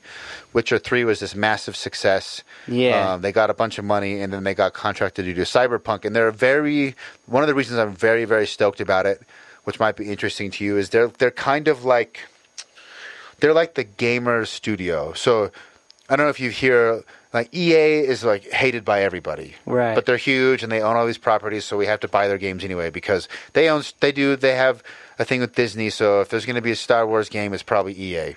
You got to if you want to play a Star Wars game, everyone know everyone fucking hates EA. They're like the cash cow. They always trying to do microtransactions.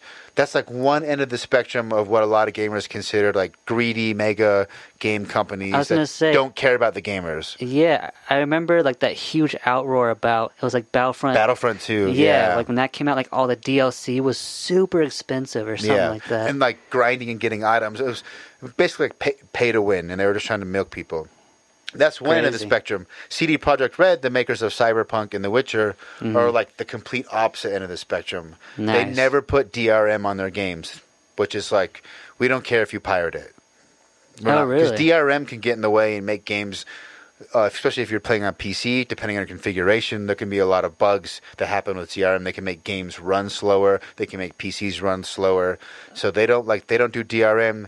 They they always like they don't do uh, paid like their DLCs are actually worth the money, and they're just they're very like the opposite end of the spectrum. They gamers love them and buy their products because they actually don't do all the greedy shit that pisses gamers off. And they always put out good. Actually, they don't always put out good games. Witcher one and two are kind of janky games if you try to play them now. I, say, uh, I, remember like Witcher three. Witcher three is was, like, amazing, one of the best games ever. Yeah. But when they got uh, Uh, basically announced they were making cyberpunk, I'm a big sci-fi nerd, and at the time it was like my favorite genre, which is sci-fi, Yeah. specifically cyberpunk. Now is going to be made by my favorite developer. So that and that game was first announced in 2013, I think, 14. No, it was wasn't. just a CGI trailer. They didn't have any Oh, gameplay. They were like deep in pre-production. They weren't even. They announced it way too early. So I've been Yeah. waiting for that game for like seven years, That's crazy. and it's finally coming. So. Sorry, I had to spout off. You said cyberpunk, and it was like no, it's finally coming. I mean, like same as you. Like I've always liked cyberpunk aesthetic. Yeah. And then like seeing like Keanu Reeves is in it. Oh, and, and yeah. just like seeing just like the visual appearance of it, it looked really it sick. badass. Levitate made a point that he doesn't, and I didn't argue with him because I he I think he's he's way deeper into the world of aesthetics and design than I am. Yeah. So he's like, ah, I don't think cyberpunk is actually cyberpunk aesthetically. And he's talking about the game.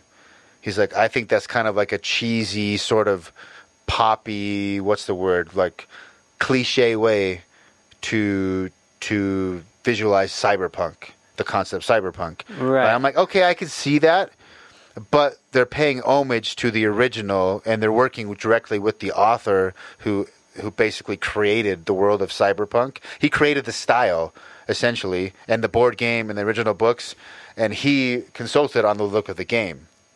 Yeah. So like that's yeah, it's cliche cyberpunk, but but it's also like the original. it was that's what cyberpunk started out as. and, and it's the same thing with like anything else I want to say. Like you know, like someone goes and uh, creates something, and then it gets popularized by these more in-depth like aesthetics. Like, Yes. Like same with like emo or scene or whatever. Yes, like yeah, yeah. you know, it's like a very like probably like pretty like linear look. And then it's just like, oh no, you have to have your hair a certain way, and you got to listen to a certain type of music, and wear a certain type of pants, and like all this shit, and and like I mean, I I understand that, and I support people doing that, but yeah, like when people go and like make an original idea, and then it just gets skewed, it's like, okay, like what's the original, and what is like what's popular what's now? what's been born from yeah what are the evolutions yeah, exactly. the evolutions yeah and i actually agree with him i don't love the look of the game like i think there are way cooler cyberpunk aesthetics out there For than the sure. aesthetic for the game Yeah. I, I, like, I 100% agree with him there. Like, yeah, you know, you're right. And like the stuff he showed me a bunch of shit on Instagram and other Cinema 4D because he's like deep down in that world now, and uh, he showed me some dope, dope shit. Like that's a rabbit hole I don't know much about. So I st- when I started going down, I'm like, yeah, like this, just like the music world, the aesthetic, the 3D, the Photoshop, like even even just within sci-fi itself goes just as deep, right? Oh, for sure. Right, and uh, so I think he's right that he's. I think was, I don't think he said it was like the wrong cyberpunk. I think he actually just said I'm not into that like a, that cliche style of cyberpunk. Yeah, I'm like I'm sure it's probably a more commercialized or like more mainstreamy Yeah, it's a version. it's a very mainstream game.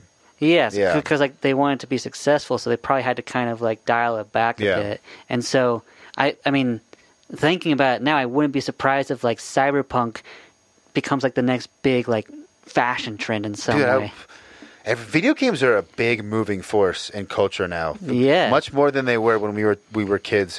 I have I've said this a few times. I haven't fact checked it, so if you're listening, I'm sorry, but I'm pretty sure it's right.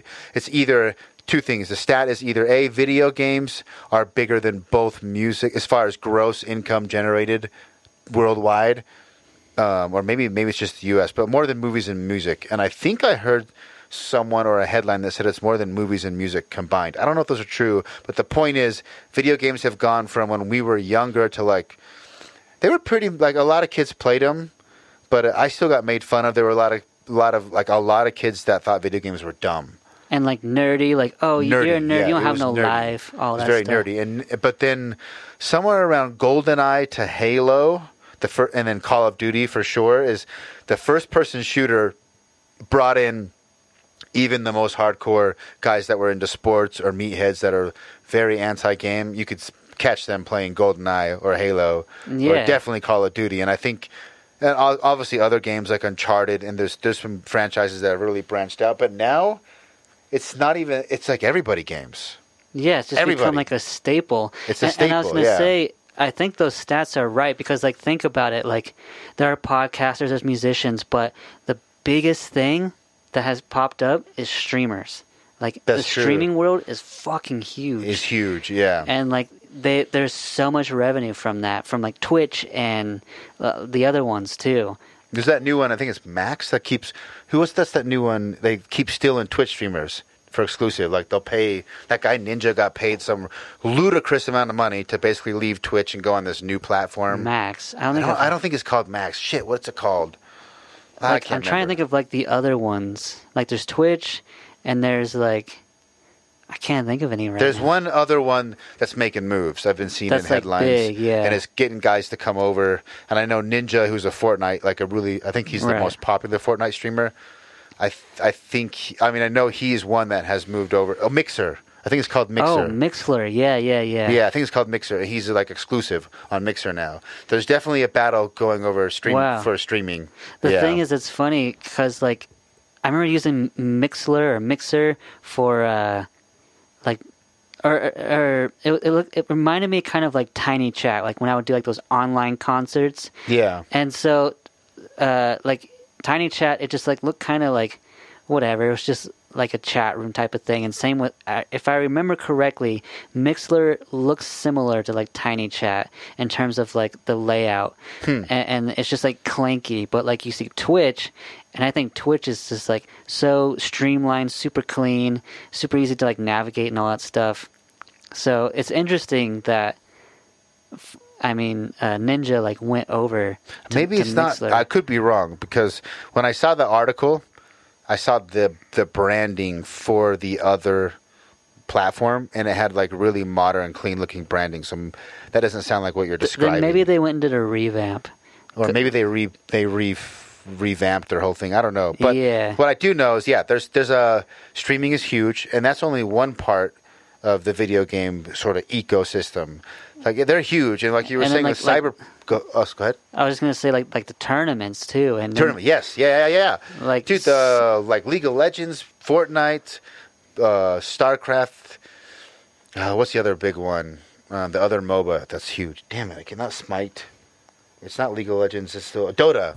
Oh yeah, Dota. Dota. Like, Yeah, those all those you know those huge tournaments will have millions and millions of dollars in cash prizes and there's just like so many people that like go to it, Yeah. and just watch it. video games they're huge and so going back to what you said i think you're right that i would start looking a lot of times video games were behind cultural trends right? So something like skate, uh, skateboarding or beach culture or, or movies right? Blade runner or something comes out and video games would draw their aesthetic from the media that came before them Right now they're so big, it might go the other way around, like you said. Cyberpunk comes out, and and that instead of instead of video games taking inspiration from the fashion industry, maybe the fashion industry is now going to take inspiration from the video game because the video Which- game's so big. which I wouldn't be surprised. I mean, Yeah. look at what just came out. like on Netflix, The Witcher series. Yeah. And so like that I that but that didn't that come from a book originally? Witcher's an uh, originally a series of short stories and a couple books, and then the CD Projekt Red made a deal with the the whatever the author, and then they did the three Witcher games, yeah. and then the Netflix series is basically the books. So the Witcher games, well, not the games, the Witcher Three, what that everybody knows, basically that game takes place after the the Netflix show. Got it. Okay. So the, it's uh, it's yeah, like I said, but it's gone, and that show's done amazing. Yeah, no, people love everyone talks about it. Have you watched it yet? I haven't yet, but I've heard really good things. You should watch it. But I, I, I mean, like I figured that the series was based off the books, but I didn't know if, if in any way the game might have tied in somehow. Yeah, Like, it's uh, the game. I, I I might be wrong on this. From what I understand, the part of the deal they made with the author, the first deal, which he was on, the author was unhappy about, and they've since renegotiated. It was news just recently, but part of the first deal was he took the author took a flat uh, pay up front because he didn't think the games were going to do well, and the first two games didn't sell that much. But I think the deal is the initial deal was for a trilogy. They paid him up front, and then one of the other things was the games w- would not be considered officially canon uh, because of his world. But they, they they set at least the third game. I haven't played the first two games. The third game is set plus set like way later than the uh, than the the show and the initial books. And what I understand is like the game they sort of wrote it as like an unofficial extension or a sequel to the books. But I don't know if when the show catches up to that point, because the show's based on the books, if the show's going to follow the game yeah. or they're going to change it. Because I think the game is not considered like, Like- official canon. Yeah. Gotcha. But I mean, so far, like so, Witcher Three has like inferences about the the past of all the main characters, Yeah. and all those same main characters are in the Witcher TV show. And I knew a ton about the show from playing the game, and uh, so even though the, even though the game's not canon, like I understood the show like much better than someone who hasn't played the game. So it's close. I would recommend. I mean, it's one of those shows. If you start watching it, just know you're going to be confused because they like sort of expect you to understand the world of The Witcher. Yeah. and they don't like- really explain. They just kind of throw you into the middle of it and like figure it out, bitch. Yeah, which is I feel like like some of the more popular adaptation of books into movies, like a lot of them kind of just throw you into the world, like Yeah. Star Wars or Lord of the Rings or um, what's the other one? Oh, like even uh, what's the vampire series? Which one? Oh, Twilight. Twilight, even too. Like they Yeah. just kind of like throw you in. Actually, actually, I think that one does a bit more of like an introduction. But f- I mean, for like what? It's true because you have you just don't have the time in a movie right. to like develop things like you do in a book. Yeah.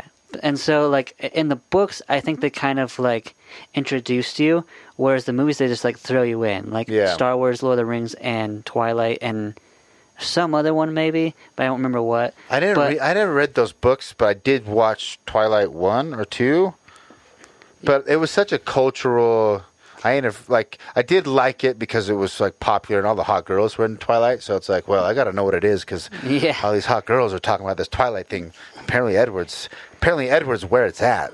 Do Yeah, I need to be more like Got- Edward? I, gotta be like him. but yeah, I remember reading the books, and then I saw the movies, and the movies were shit. They were so bad. They're horrible. The only thing I thought was cool in the first movie is when he like he like stops a car from hitting her and like he's so strong like dents the car in oh yeah, and I'm like, "Oh, he's got super strength. Okay.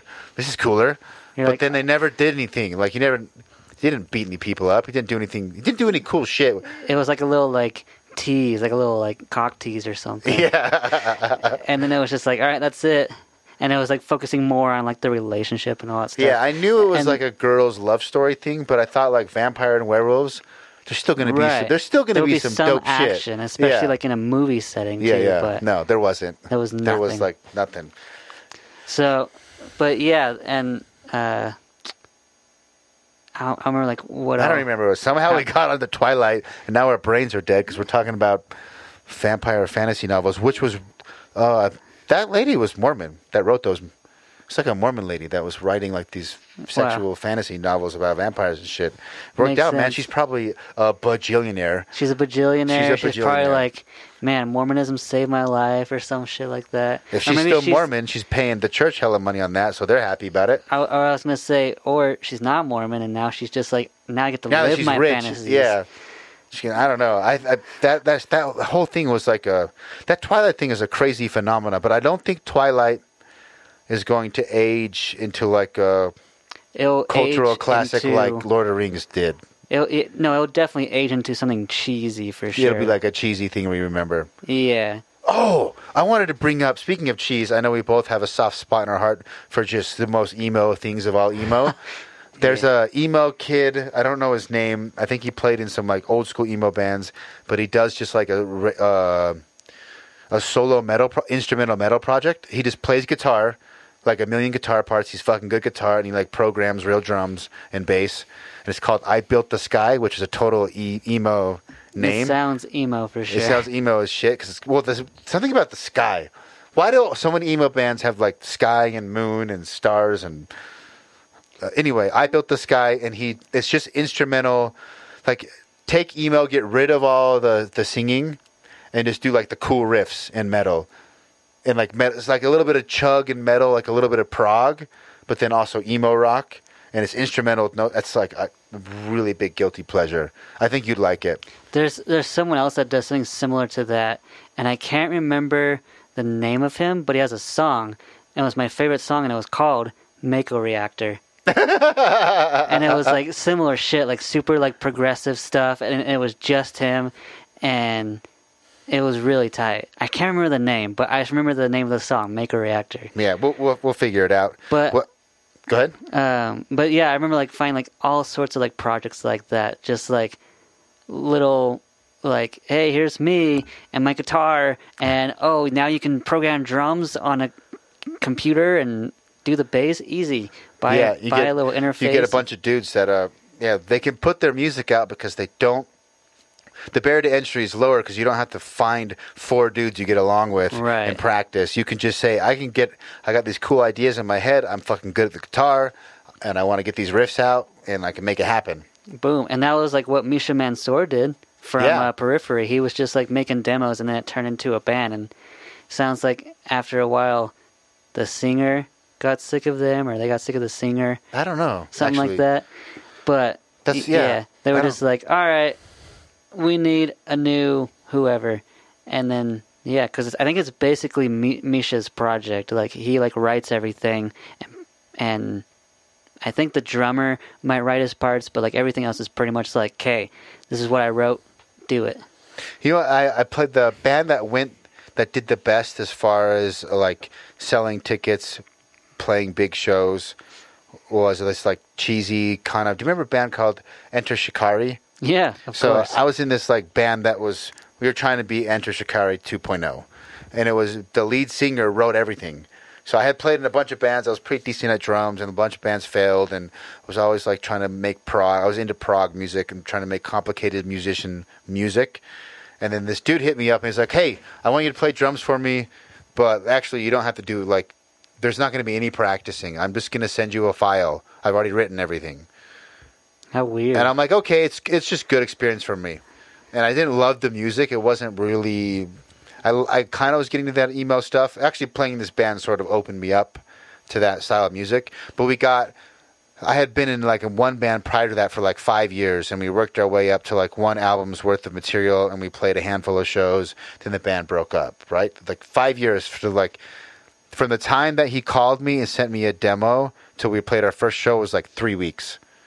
Wow, It's because he that was quick. this was like early Fruity Loop days, and he could just write everything. yeah, And then we just send it to us. We'd learn it. We'd show up. We'd all have our, our parts memorized individually. We'd play together as a band a handful of times, make some tweaks, and then boom, we were ready to play show.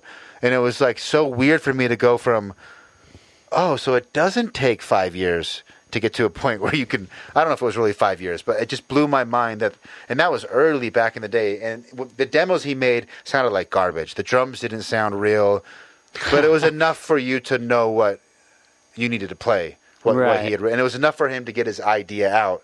And now I think technology and plugins, especially drumming. Like there's a bunch of really good drumming programs that I've been playing with. Sometimes like, ah, I can actually program drums that sound better than me recording them because all the samples are perfect and I can make it all perfect and they can end up sounding real. And sometimes I can do that faster than recording myself and cleaning up the recording versus Yeah. just programming it with a good drum tool. and they sound relatively It good. sounds relatively, and because I'm a drummer, I know I know how to like make little tweaks to make it sound like a person's actually playing it. Yeah. and I can do it really fast, and I think that's awesome. That like some dude like I Built the Sky, the guy you can't remember, like "Ah, I don't need. Dr-" there's just it's good because there's more creativity out there, but then it's also harder to be seen. It's harder to be found. I don't know how I found that. It was a YouTube video, I think, and he was like a total cliche. He had a like the emo thing swoop. still going on, and he was on the top of like a cliff with a 360 drone camera, just playing guitar, air guitar. It was it was it was so cheesy. It was awesome. Damn. Yeah, that sounds like a lot of stuff I used to listen to. Like, like I was sitting and then there was like that guy Never Shout Never, and he was all like emo, and he he started he ended up doing like folk music, but at first like he's got like a laptop and he was making like beats and like singing on them, and it's just like crazy, like seeing from it was like 2007 to like now To now, much, yeah. wh- where like people are just like, yeah, we don't need bands anymore. Like, No. I can just do it myself. And now it's like, seem it's it's crazy that like a band will get paid like what like f- five grand maybe, and now one person gets paid Five, the same five grand, five grand if not more. if not more. And And, they don't have like- they don't got to lug any shit around. They don't got to Right. like yeah. they just show up with like a couple of pads, if anything, or like a USB most of the time, and like that's it. Well, your world, the producer playing out world is even. You show up with a backpack. Well, I don't even show up with the backpack. If they have CDJs there, I guess you just show up and plug your USB drive in. Yeah, I literally bring a USB and headphones, and that's it. And it's just like, And, and then take your money. and you take Yeah, the money, and you're just like, all right, and then you fly it back, and it's just like so simple. That is, uh, I re. It's a little bit different now because most you pretty much have to produce now in in order to also play gigs and DJ. Right. I don't know a ton of guys that are just strictly DJs, but think about like 2000. I don't know. I would say like eight, maybe 2006 to 2014 or 2015. Mm-hmm. You could just be a DJ and Yeah, make a shit ton of money. You didn't even have to produce tracks. you just played tracks. You just got good at mixing, which is not. I'm not saying like that's that's that's a skill in and of itself. But there's just so much the barrier to entry. Like you don't have to make the tracks. You don't have to be a band. You don't have to play an instrument. You don't have to haul anything. You don't have to have a crew. You show up with your backpack and your headphones and your USB drive. And if you're some of the big guys, they were making ridiculous amount of monies. Just re- freedom units, as I call it, and it, it, it- yeah, it's, I guess it's died down now, but there was probably a, a good while where I wonder how much money, like your average, like mid tier DJ was making in like 2008, 2007. Still, probably Probably like, doing pretty good. like a mid tier, maybe like two, three, G's a show? yeah, like per Yeah. show. Because I know festivals like you know someone like Calvin Harris or those. Like, obviously, those guys put out tracks, but I don't think they're really producing tracks. I think they're just they have a team and people they pay behind them. Right. And, And, so they get, they, like, they get flown into the club. They play their set. They get their hundred thousand G's or whatever, and then they fly out of the club. And and like fly to the next one pretty much. yeah, I had a Tim Spencer was a he was on last episode. His episode hasn't come up yet. He went on tour with Rihanna as uh, he handled like the photo booth for her tour, like something to do with the fans. So he went on tour with Rihanna all over Europe, and her opening act was Calvin Harris. Oh, I, I remember that tour. And uh, Yeah. yeah, he uh, he basically said he would fly in, play the same set for Rihanna. It was like generally the same set every night, It's like a couple, maybe a couple songs different. And then he would open for Rihanna, make his money, and then you'd get on a uh, helicopter and fly to a different club and play a different set that night. And then usually play like a third, maybe late night set, Oh, so three sets in the two same to three night. sets a night. And he went on, he was on tour for like most of the tour. Then he goes home and chills. But during that like whatever six week, eight week span, probably made millions of dollars. Yeah, especially three times. Like, Yeah, and he's opening for Rihanna. Like, I mean, Calvin Harris is he's obviously huge, like one of the biggest DJs ever. he's he is the uh the highest He's the highest paid one. He's the highest paid or like the most wealthy one, whatever. But I think I remember him seeing and like he's number one. Like I he- wonder how Calvin Harris became Calvin Harris. Like what it what it was like before, because the the barrier to entry to producing music was hard. You needed like really good gear, the lap, like the DAWs and the lap. But then eventually got to this point, like if you can afford a laptop and a mouse, I mean, there's obviously more shit. But I remember when you first started, like even to this day, when I've seen you work recently, you just have a mouse. Yeah, it's just a mouse. That's all you now. need, a mouse and a keyboard. And I mean, like back in the day, it was just like you needed like guitars and like Yeah. you had to plug it in to be able to even hear it. You need and the now gear it's just and the like, room and the- yeah, yeah. and like the treatment and like if you want to record it, you gotta plug all this stuff in. And now it's just like, oh, you download a program, you put your headphones on, if you even have them, and then you just like start making sounds, and it comes right out of your laptop, and it's just like, Uh, Yeah, the barrier entry is so low. This this will actually be a good last question, and I think we'll segue back into video games. If the barrier of entry was, if like technology got so good that you could make a full video game by yourself with the same amount of effort that you make music, what kind of game would you make? What kind of game? Probably like a puzzle game. Puzzle game? Yeah, like like a puzzle game, but it's like in this very obscure world, and yeah, just because like all the games now, like there's just it feels like it's just like like like for shooter games, for example, it's just like oh, you go and you shoot and that's that. Like you do another round, Yeah. like like Call of Duty and all that shit, or like Fortnite and PUBG and all that. I mean, like there's like like the really cool puzzle games like The Witcher and Dark Souls and all that. That like I've seen so many people people just praise because they're so well done. Yeah. And so like I think doing something in that realm, um, I don't know what setting I would do. Maybe something like more futuristic. So you do sci-fi? Yeah, probably like Blade Runner meets like Cyberpunk meets like I don't know, like Star Trek or something like that, or Star Wars, whatever. Like just like some like futuristic thing, but maybe having this like maybe almost like Westworld, to where it's like this like mm. mix of like old and new. Like I think that could be cool too. That'd be cool. So yeah, like you take some sort of ancient setting, like feudal Japan or Dark Ages, but it's actually, yeah, somehow sci-fi. Like all, everyone's robots. Yeah, I mean, like even like in the first Blade Runner, like I remember it was just like it was in the like the eighties. Is that when it came out? The first Blade Runner. I want to say yeah, eight, mid '80s. Yeah, 88 maybe? And so just like seeing how that was, like it. I mean, obviously, like the effects weren't as good, but it was like this more older look.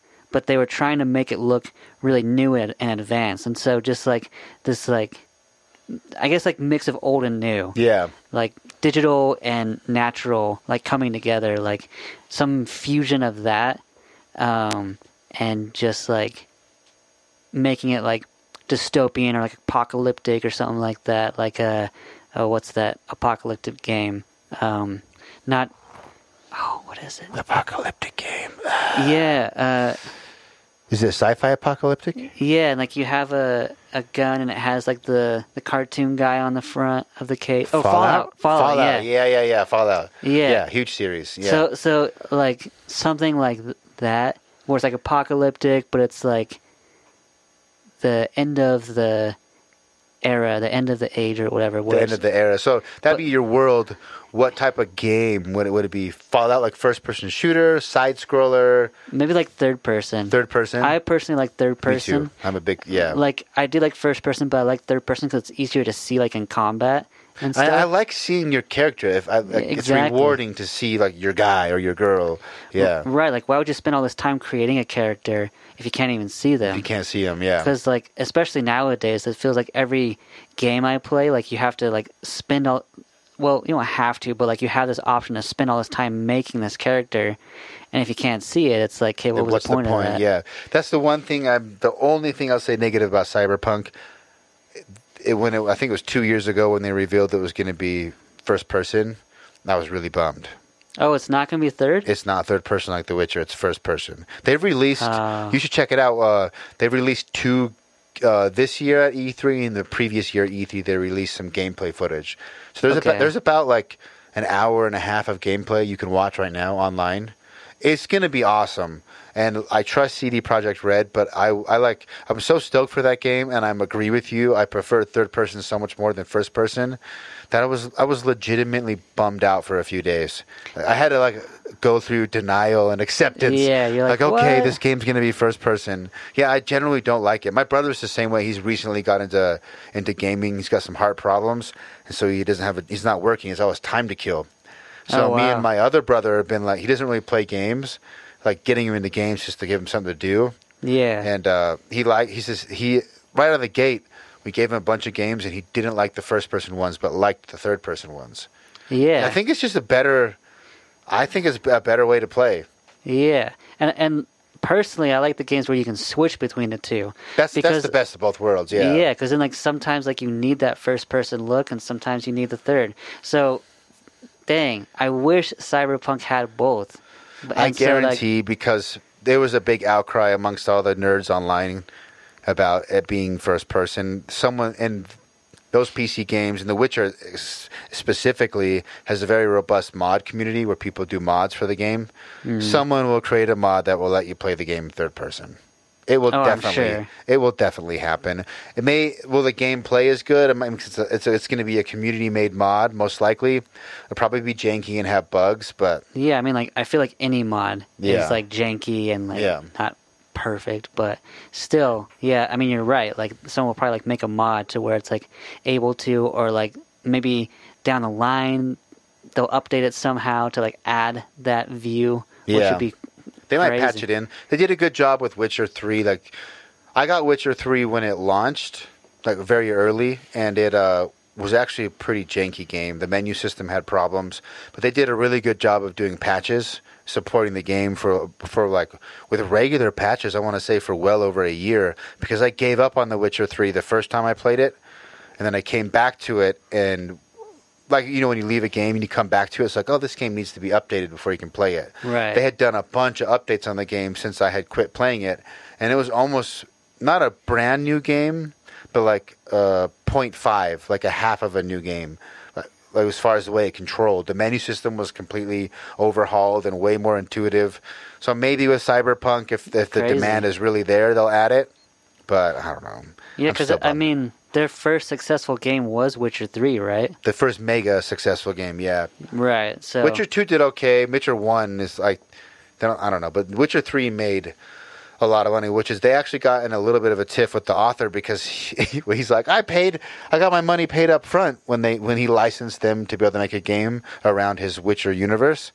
He took the upfront money instead of getting the like residual income. Right. But he didn't. But then when all of a sudden Witcher Three sold like 80 million copies or whatever ridiculous number it sold, he's like, "Oh, I would have been a multi, multi, multi millionaire had I taken the the, other deal." residual, And- yeah. But they but they only they needed to rework the deal in order to make a sequel because the the official deal I think was only for three games. So anyway, he's going to get some of that money now for sure. Oh, so he's doing a fourth, or they're they're gonna make a Witcher four. I think they will because the headline that went around the, the video game news world was that they they had negotiated a new deal. And why would CD Projekt Red negotiate a new deal if they didn't want to make a new game? right. So yeah.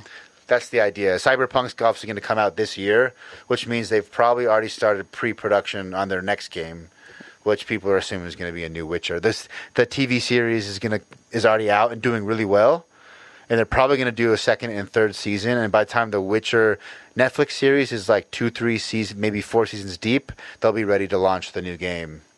And, Yeah. and really capitalize on Witcher's going to be even bigger. With Netflix series being successful, the Oh, brand's yeah. going to be huge. like Witcher four will. Witcher Four is going to sell like hotcakes. Yeah. yeah. They're going to make they're going to make some cash.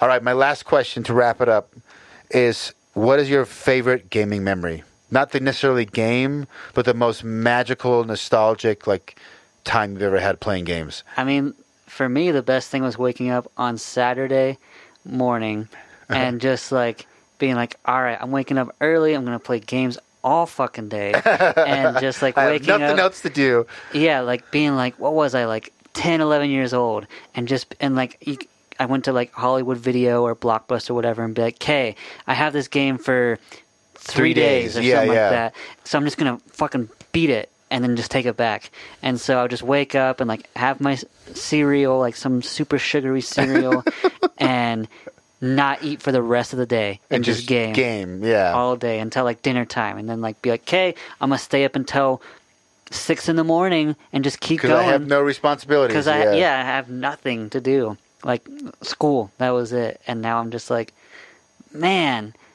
Part of me wishes to go back to that, but I'm also like, eh, being an adult's not the worst. It's not the worst. I do. I do. Uh, I do feel for those like worry, responsibility-free times when you could just get completely involved into a game. My second EP, I put out two songs, kind of trying to like around that same idea. I put out a song called JRPG Sundays, which is the same idea. Being young, wake up, and yeah. Sunday like there's no school, and because I grew up Mormon, I couldn't. I wasn't allowed to like hang out with friends and do anything on Sundays, but they would let me play games yeah, my parents. So it's like literally, it was a perfect excuse to like, well, I'm just gonna play games all day yeah. because it's the only thing I can do, which I'm fine with. Yeah, I remember going to church. I wasn't Mormon, but I remember like going to, to church and then coming home and be like, "Okay, we're gonna make lunch," and I'd be like, "Peace out. See ya. I'm playing games." Yeah, and then uh, going to that, there is a magic. I think I was talking to Tim. There is definitely a magic that I miss by not having a Hollywood or a blockbuster. There's something about like going to the store, Right. looking through all the titles, walking around, and like maybe you're with someone and you're like, well, maybe this one, maybe this one. Yeah. and then Just like, picking it out like and then being all excited to go home uh, there's i love the convenience of modern technology but there is something to that i, I put a song called out biking to blockbuster because the same thing like the the game was fun but almost just as much fun was like the, The freedom experience of, the like, experience like i can ride all the way to blockbuster myself pick the game out i want ride all the way home and like yeah and like physically holding it, whereas now you can just it. download it to like your Yeah, yeah. console. But yeah, That's a that's a good memory. I like that you didn't pick a game specifically, but just yeah, the concept of those glory days, and those are the days, like I mentioned before, that I think where your taste is really formed for a lot of your rest of your life. Movies, Yeah. music, games, is because you're in that stage where you're old enough to like really grasp the concepts and get into the worlds, but you're young enough that you have nothing to worry about. yeah, like you think you have something to worry about because some kid called you penis breath at school, or you know, or the- you have homework. or you have homework, or the girl likes your friend, and then whatever makes you feel all emo. But really, you don't have anything, and you don't, you, and you just yeah, you can game all day, or Saturday, Sunday. Oh man, and then, the, times. and then the worst thing was being grounded for a month from video games, and you're like, no, I have. What do I do with my time now? It's just yeah, all gone. I uh, my parents could never make the video game grounding stick. Probably because I would just be so unruly and annoying. if I had like, just let him play the goddamn game. Like, stop asking me to entertain you. Just go play the game. But I remember having similar days like that, uh, specifically Final Fantasy VIII and Final Fantasy IX, where like, wake up because the games are long. yeah, And if you're renting them, you don't like. You that's gotta put in a lot of That's time. 40, 50 hours to get through in like three to four days. Yeah. Which can be done at 13 when Oh, you have nothing else to do. yeah. I'm surprised my parents, like, if I watched my kid just stare, like, if you didn't have any understanding of what games or TVs were, like maybe maybe you're from like 1750 and you go through a time machine and you go to a room and it's you at 13 years old playing driver for 12 hours straight right? You don't know what a game is. You don't know what a tv is. You would think that like oh this human's possessed and the tv's like some sort of demon yeah, or something right? It's like because taking their soul in. just sucking you away. And I'm, I'm surprised like my parents let me just play that many games. Yeah, I mean, like it's funny now because like when I see my brother, like I see him play games, and I'm just like, hey, like do something else with your life. Yeah. But I was the same way, so I am was the like, same I'm like way. being a hypocrite. Yeah, And- I think at that age you can kind of let it slide. the The hope is that it doesn't sort of ruin the kid to like focus and work later. I mean, that might be a possibility. I don't know enough about the psychology. It didn't ruin me. Uh, I don't think I don't. I never felt like I had a hard time buckling down and focusing when I actually needed to. Like yeah. Um, like I would definitely procrastinate. definitely that. And then like it would I remember like in high school it being like ten o'clock at night and I'd be like, fuck, that paper's due tomorrow. So I'd just like bust it out And and, then you'd be amazed at like how smart you and how Yeah. quickly you can actually Yeah. bust it out. Yeah. It's like, man, I'm actually good at this shit. yeah.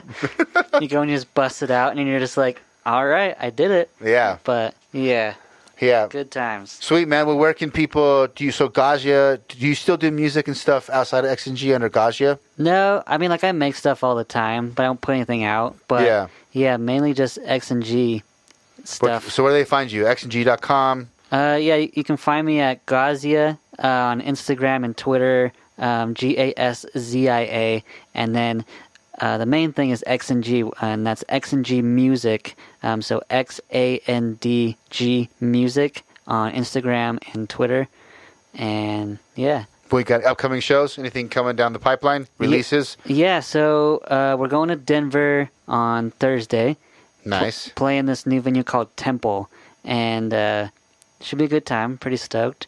And then um, playing Vegas at the end of the month at this place called Commonwealth. It's on Fremont Street, actually right next to Beauty Bar. So okay. I'm curious. And that's uh that's who uh, what's his face booked you for that one? He, uh, Mauricio. Mauricio, yeah, yeah. Yeah, so he booked, uh, and like I guess he like is good friends with our manager, and so they all set that up, and that's pretty much it. I, I don't think we have anything else set up. We have some music coming out, but it hasn't been announced yet, so I gotta Okay. wait. Okay. But m- music is coming out Unofficially, there's some music coming. very soon, Yeah, sweet. so All right, check it out. X and G online.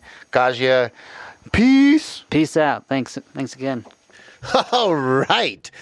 That is a wrap. And if you're listening to this, it means you listen to the entirety of the episode. And I'll tell you what, I had a very large amount of vodka to drink while editing this podcast. So I know that like 10 people listen to the podcast, and one of you, and I have a good idea of who you are, or the two of you are, that actually listen to the end of the podcast. So shout out to you, badasses.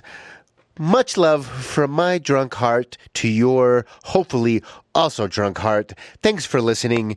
Anyone else, if you happen to make this and surprise me by listening to the entirety of the podcast and made it to the outro, I call upon the holy trifecta of gaming gods to rain down blessings upon thee and thy posterity for all generations to come. Flesh and the bone and the sinews and power in your priesthoods. May your posterity dominate your enemies with ease and no mercy.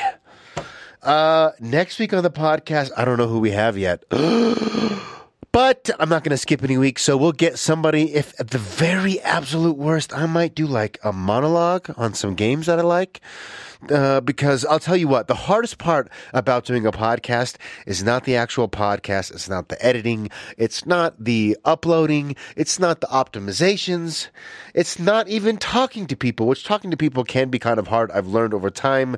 There is definitely an art to uh, carrying on a conversation and keeping the vibe. That is a little bit hard, but the hardest part about this whole shit is scheduling people. Everybody say yes, but no one want to pin down a motherfucking time. I'll tell you what, I love all of our guests. All of them been awesome. Obviously, the ones who I haven't been able to nail down have been the most flaky, haven't been recorded yet. But dude, I don't know if it's just me and I was raised in a super traditional family. Like my dad always told me, if you're not 10 minutes early, you're late. And that also comes with commitments and times. Getting you assholes to commit to a time to fucking do a podcast is like trying to get my damn toddler to eat broccoli. Like it is easier to get my three year old to not shit her pants than to get you motherfuckers to show up on time when you said you were going to show up. Weak, weak, weak. But you know what? Everyone who's actually been recorded thus far doesn't have that problem. That's why they've been recorded, and that's why I've released an episode. It's all you assholes who have said yes that flake on me, who are probably not listening to this. But god damn it, guys. I love you all. I want you to be on the podcast. But I'm a grown ass man with a job, a business, kids, and other hobbies. Don't fucking flake on me. Come on, guys. You're making this shit harder than it needs to be. Anyway, next week on the podcast, uh, it's either going to be me rambling about some games that I loved, maybe like a little mini documentary, or it's going to be someone dope. Either way, tune in, tell your friends, family, coworkers, pets. Like I said at the beginning of the intro, people you don't even like at work. Tell them all, the, tell them all about the Gaming Memories podcasts podcast, podcasts. You know what I mean. The, the Game Memories podcast. We got multiple episodes, so I can say podcast. It's plural. Tell them about it. You'll be blessed. I love you. See you next week. Bye bye.